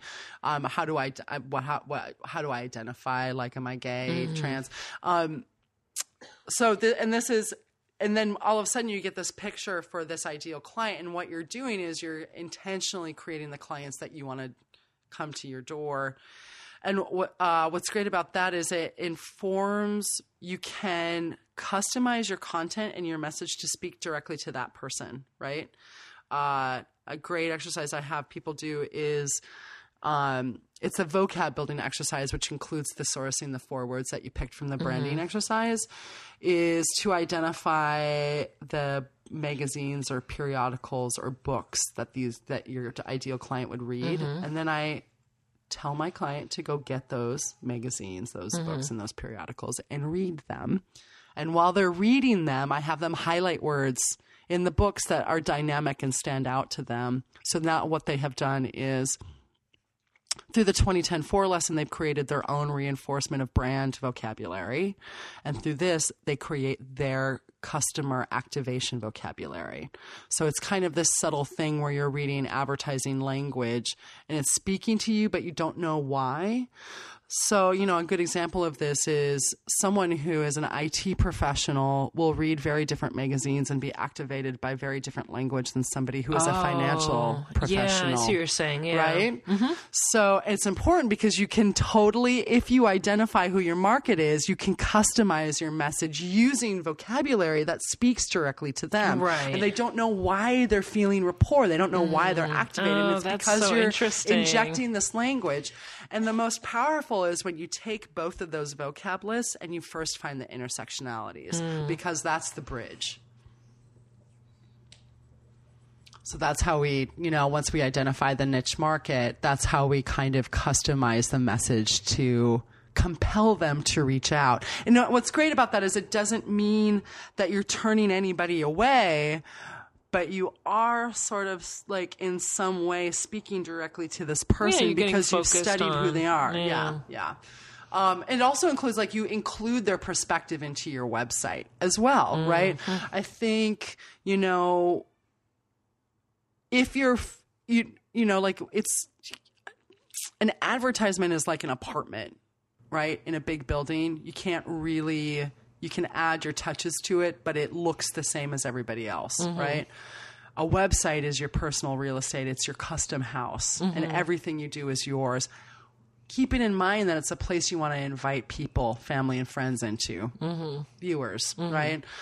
So, uh, for example, if I am working with, let's say I'm working with a female client that primarily deals with, um, like maybe possibly heterosexual men who are have you know have feelings of impotency or something like that, right? Mm-hmm. Um, I would not recommend that they use pink. Right, that they use more gender neutral tones within the mm-hmm. design of their website mm-hmm. because you want to create an environment that that client feels comfortable entering into and moving around within on your website. Does that make Yep. sense? Yep, totally. So we take all of this and customize the message so that we're delivering content gently to and compelling the client to stick around and call. Yeah. I'm pausing because I'm taking notes madly, um, and and it's funny because this what you're telling me kind of ties into uh, that period where I felt complacent and I felt like I didn't really need to try so hard to get clients, and now I'm kind of retooling. So all of this is making me think about my own business. So this is all very um, personal and and uh, selfish of me. Who's getting a lot of free advice? First one's free. Second hour I charge. Oh, so you're like a crack dealer, I see. It's true. perfect, No, I mean, perfect. like, yeah, I agree. I, every opportunity, every you know, every situation is like an it's an asset situation. Mm. It's like, mm. oh, you know, maybe someone out there is listening to this and they're like, you know, maybe I'm not her expertise, but maybe I'm going to reach out to her. Like every opportunity is an opportunity to sell your services. Mm-hmm. You know what I mean? So of mm-hmm. course, yeah, first one's always free. Speaking of which, yeah. well, sometimes we do that with henna too. You know, you do you do a freebie and then they become Yeah, I mean, what I do or- is uh, I have a submission form, a contact submission form on my website when I go and teach classes or when somebody reaches out to me. I say, you know what? Here's the deal. You fill out that submission form. And it's a, it's kind of a trick, and I'll tell you why in a second. You fill out that submission form, you send it to me. I'll give you a half hour of I'll give you a half hour of my time for free. But you have to fill out that submission form because, in actuality, the submission form is the first exercise. It's the personal branding exercise, hmm. right? So, what, what what's great about that is, in that half an hour, I have a pretty clear picture of who they are, what their business is, what their grievances are, so mm-hmm. I can be precise and in that conversation, my job isn't necessarily I'm going to take as I'm going to give them as much information as I can in that half an hour that will help them. If we never spoke each other again, it will add value. benefit from right? it, yeah. What happens ultimately, though, is at the end of that conversation, they're like, "So, how much does it cost to work with you?" Right? You know what I mean? And I, Yeah. I. Uh, that's why I teach like the eight hour classes with the same premise, right? Mm-hmm. Every uh, everything I teach in my eight hour class is a like a quick fast version of the process that I have like a 30 hour consulting package, right? That I take Mm-hmm. people through and it is it's that reduced into 8 hours, Oh, right? okay. Because I want to give you as much information for you to do it on your own and empower you to do Yeah. it if you have the time and the inclination. Which However, is like teaching other henna artists exactly. or teaching other people who to do henna. It's like you could do this on your own. I'm going to give you all the tools for it, and then you know. So and we go from ultimately what happens is like you know 30% of the people in that class are like i want to i want a paid accountability buddy and that's what i am i'm just there to crack the whip and make sure you're getting the, work done Yeah. exactly Yeah. and when you're having obstacles i'm there to ask you why those obstacles are happening and to encourage you to look inward right Yeah, yeah, so yeah. Like the, it's like a therapist who can look at your issues subjectively and Mm-hmm. give you, or objectively, sorry, and give you objective feedback and advice. Mm-hmm. And that's um, pretty rare. In terms of henna artists, um, how do you? Getting really practical. Do you have any advice on how henna artists can network? Ways in which they can network that will help their businesses, bring them more henna clients? every major city in the world has um, a wedding um, a large scale wedding event like at a convention center. That would be a place networking with spas making cold calls going in and introducing yourself with a business card and a website.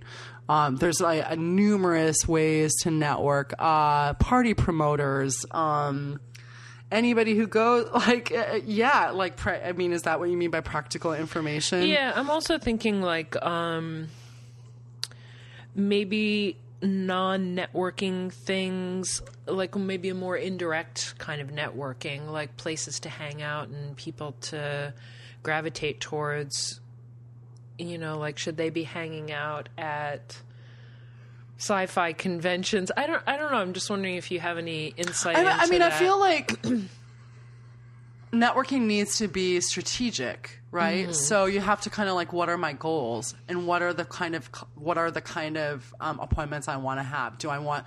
Am I the kind? hang do I where like those people hang out Do I like festivals Mm-hmm. or do I like more one on one? Do I love doing wedding henna or am I more of an abstract henna artist? Do I Mm-hmm. want to go out and work and be at work in clubs? You know, like uh, I. What's the name of the store in Seattle? There, it was amazing. It was. Oh my god, what is the name of the store? I worked at a coffee shop across from this store on Capitol Hill, and it was, it was the gay, it was like the gay, the LGBTQ, the major LGBTQ store for the mm-hmm. longest time. A while ago, this was a long mm-hmm. time ago, and I every time the owner came in. We would have an. It was like this an amazing conversation, and I just happened to tell her that you know that I did henna, and then she asked me to do henna on her and her partner, and then she put me in her store window every single Saturday on Capitol Hill, and I did henna every, and it was extraordinary. I met so many Yeah, amazing people, and. I got walked by traffic, and it was like definitely. it was unusual. You know what I mean? I, she put me in the store window. It was great because in the summer the store windows came open, and so I set up like pillows, and I had Oh, my. that's cool. I had my. She's like, I will give you. I'll give you the space. I'll put you in my window, and then whatever you make uh, is yours, right? Because I just think it would be interesting to have you. So like that's like. It's Mm-hmm. Yeah. kind of sharing your love for something and then allowing people to offer you things like that yeah um, but also identifying what your goals are as well. Yeah. And um, customizing your networking based on what your goals are. yeah It's. I think it's not. Casual wouldn't be the term. It wouldn't just be casually hanging out because you're being Yeah. strategic Yeah, about where you're going and how you're getting your information out and introducing yourself. It's active. You have to be active about it, right? Yeah. Like, you know, um, I, I talk to everybody. I talk to strangers on the train. why not? I remember I remember being in a like a, a cooped up you know you, we live in New York. There's like during rush hour it's very it can be very tight and mm-hmm. snuggly. And I remember sitting next to this woman. It was fashion week and um, I think the train stopped quickly, and I kind of nudged into her, and she's like, "Oh, it's okay, don't worry about it." We just started talking, and it come to find it come to find out that she did custom lingerie, and I said, "Oh, I do this," and she's like, "Well, do you know any?" Because I, I, I, you know.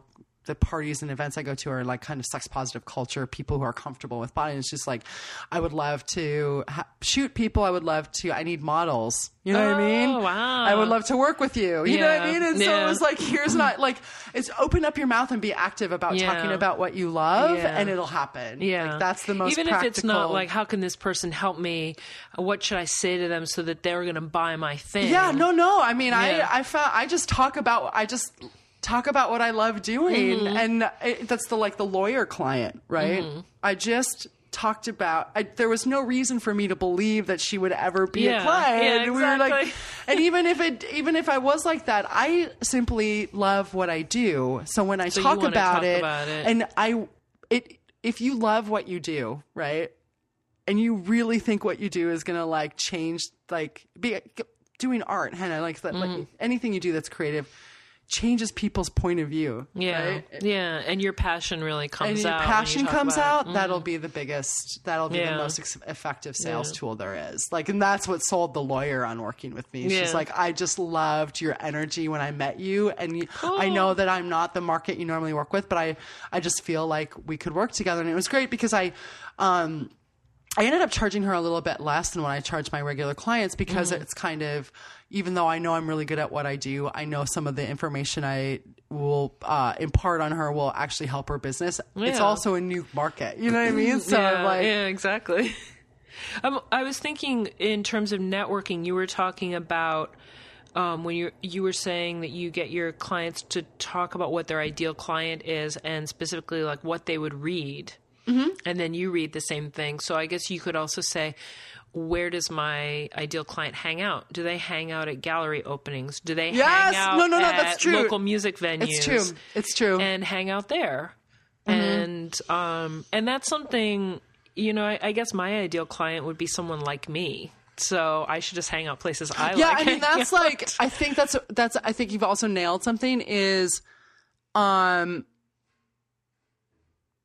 I have I have uh I have clients who are, are like sexuality coaches and they want Mm-hmm. to make a you know they want they what they feel what they're doing or what they the information they have to give to the world is really important um Mm-hmm. and there's their but their and their focus is a little we're in New York City. Everybody wants to work with the rich guys on Wall Street who are devoid of intimacy and sensuality because they work, you know, 100 hours a week, right? Actually, that would be good for somebody who's a sex therapist or a Exactly. You think that's a great that's a great market, right? But when you start talking about like something that you just said is the kind of client I want to work with is a lot like me, right? Mm-hmm. So you have to be or the ideal me. you have to be careful about going after markets only based on their ability to pay. Yeah. Because they might, there you might not be able to build a natural rapport. Um, you know, because I'll, I'll be like, great. So you want to work with the guys on Wall Street? Have you ever picked up a Wall Street Journal? Have you ever read the Financial Times? And their answer is no. I was like, how are you going to create rapport with this person yeah. who works on What's Wall your Street? entree into that world? yeah, and you can't fake that. No. You can't fake that. No. You know what I mean? And Unless so, that is part of your, you know, like if you're Well, an you avid investor. if you love money, if you the, if the idea the of nu- like if you love the idea of numbers, right? Even Mm-hmm. if like that is enough, or if you do investing yourself, or you just there has to be commonality. You know, Yeah. it's um. You're like, especially when you're doing like sex education and any type of radical sex education or sex coaching or anything like that. You're often the market you're looking at is outside of the sex positive bubble. People who don't have yeah, access to that, right? Exactly. So like you're not going to go to like some fantasy con because those people are already open to your Mm-hmm. message, and the people that you want to help are the people who are maybe sort of exploring it but aren't quite open and out. Yeah, yet. and so sometimes that can cause. I, I you know, the, it's interesting because it's multi-layered. Sometimes that can cause problems because oftentimes those people you might have like diametrically Especially- opposed political Yes, views, especially on the subject of sex, it's very know. you know there's the shame and there's you know secretive behavior and whatnot. oftentimes a lot of the you know, sex educators I work with don't identify as Christians. However, the people who need Mm-hmm. the ones most are come from that, you know, dogma. You know what I mean? So it's like yeah. You do your homework. You don't step to, you know, you, most of the time the the best work you can do is for people who are kind of outside of your bubble, outside of your bubble, but are still welcoming to your message, but not so opposite of you that you'll have to fake authenticity because Mm-hmm. yeah. that people That's smell hard that to, too. Yeah, yeah. They smell the desperation. but definitely like when you're doing that customer we call it a customer avatar and you can google that too i mean you can find customer avatars on online um, versions of them uh, definitely when you're like oh where would they hang out where would Yeah. i find Yeah. clients like that that's it and then go to those places that is absolutely yes that is Yeah. wonderful Yeah. Very cool. Yeah, I'm getting lots of great ideas here. All right, so we have been at this for quite a while now, and um, I had to turn the heater off because the heater is very loud in my apartment. It's quite cold here since it's winter, so we're going to wrap up. And so to to help wrap things up, I wanted to ask you what you think are the essential keys. You know, it doesn't have to be like the three keys to success, but what do you think are the um, from your work?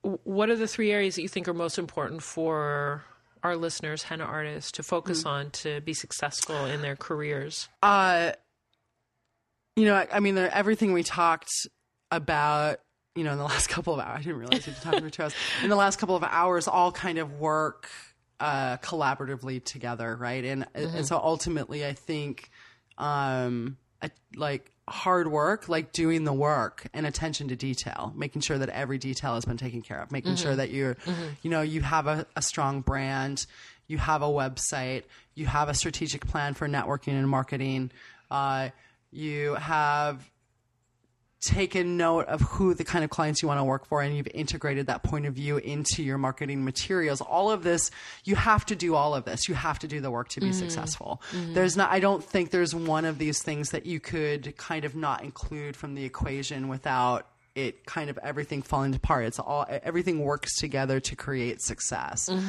So that's what i would say is you know everything that we've been talking about tonight make sure you're detailed and precise within your delivery and um, that everything has been there's a attention and hard and it's not you know hard work is almost like Well, I don't like those words. Well, just like don't look for shortcuts. yes exactly I mean, find efficiencies, but you know, don't think that you Don't can get short- away from dealing with all this kind of foundational stuff, like finding out who you are and who you want to be and who you want your business. what you your goals business- are you Yeah. have to you have to ask yourself all these questions you can't just like oh i do henna and it's available and i'm going to charge money right? it's not enough Yeah, yeah. it's not enough who do you like when are you available where like not everybody likes. What are you like, available to do? yeah exactly Not Not- everybody likes. not everybody likes you, you know i'm I, I i loved doing festivals and but i liked doing outdoor festivals i didn't like doing nighttime evening all night events like club events i Mm-hmm. Yeah. didn't like that because i didn't want to work with drunk people Yeah. some people did actually Yeah. um, so you have to ask yourself all these questions you have to ask you know what is your what are your financial goals with this work so you can set your sales goals so you know Yeah. what you need to make Yeah. um, there, like, every, again, yes, you're right. Don't take shortcuts. Do Mm-hmm. the work, and then be attentive and uh, attention to detail. Those are like I guess that I would say Mm-hmm. Yeah. that that is that is what I would do. And then what what's great about that is when you build that, it it informs safety already. It inform you won't you're Mm. not dealing with that by having a professional brand by doing all the work. Uh, you create a safe environment. I yeah, think, you for keep, yourself you because you're of create, because create you, an environment where the creeps don't want to come in. yeah, because you invite awesome yeah. clients. You're not on their radar even. Yeah. You're you're on the radar of this ideal client. exactly. Yeah. Exactly. Oh, that's really great advice. Yeah.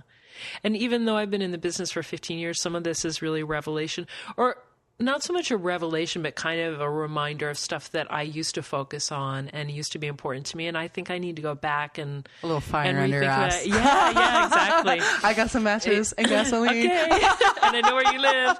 I was I was talking to another um, henna artist who's very successful, really talented. She used to live in Michigan, and then she got married, and moved to Chicago, and she was telling me that she's basically going back to square one and building her business just like she did when she first started. And and me, I was like, I don't want to go back and do what I did when I was, you know, still green and still a newbie. That's demeaning.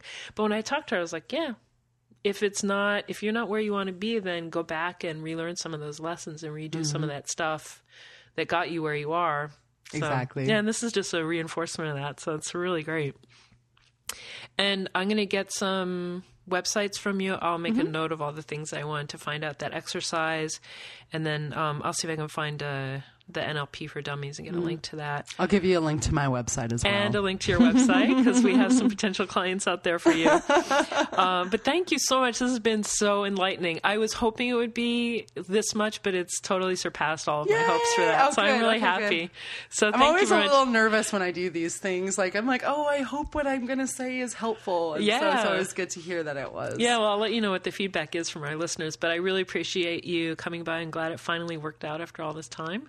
And uh, yeah, we've been trying to plan this for months. I know, I know. So, um, and you know, maybe we'll uh, we'll uh, work together again sometime in the future. Cool. All right, cool. Thanks again. Thank you. All right, bye. That's it for the interview, and thanks for listening. I'm really curious to hear your reactions to this conversation please check out our blog post at caughtredhandedpodcast.com for links to the sites and sources that Donya mentions in this episode. And be sure to go to her site to get a free half hour consultation with her. As for this podcast, please subscribe on iTunes to get the latest episode as soon as it's released. And please like us on Facebook and let's continue the conversation there. Thanks to Nash Kurum for the photo, Shlomi Cohen for the music, as usual. Thanks to all of you for listening and supporting the podcast in whatever way you can. It's good to know you're out there, and it's why I do this. Bye.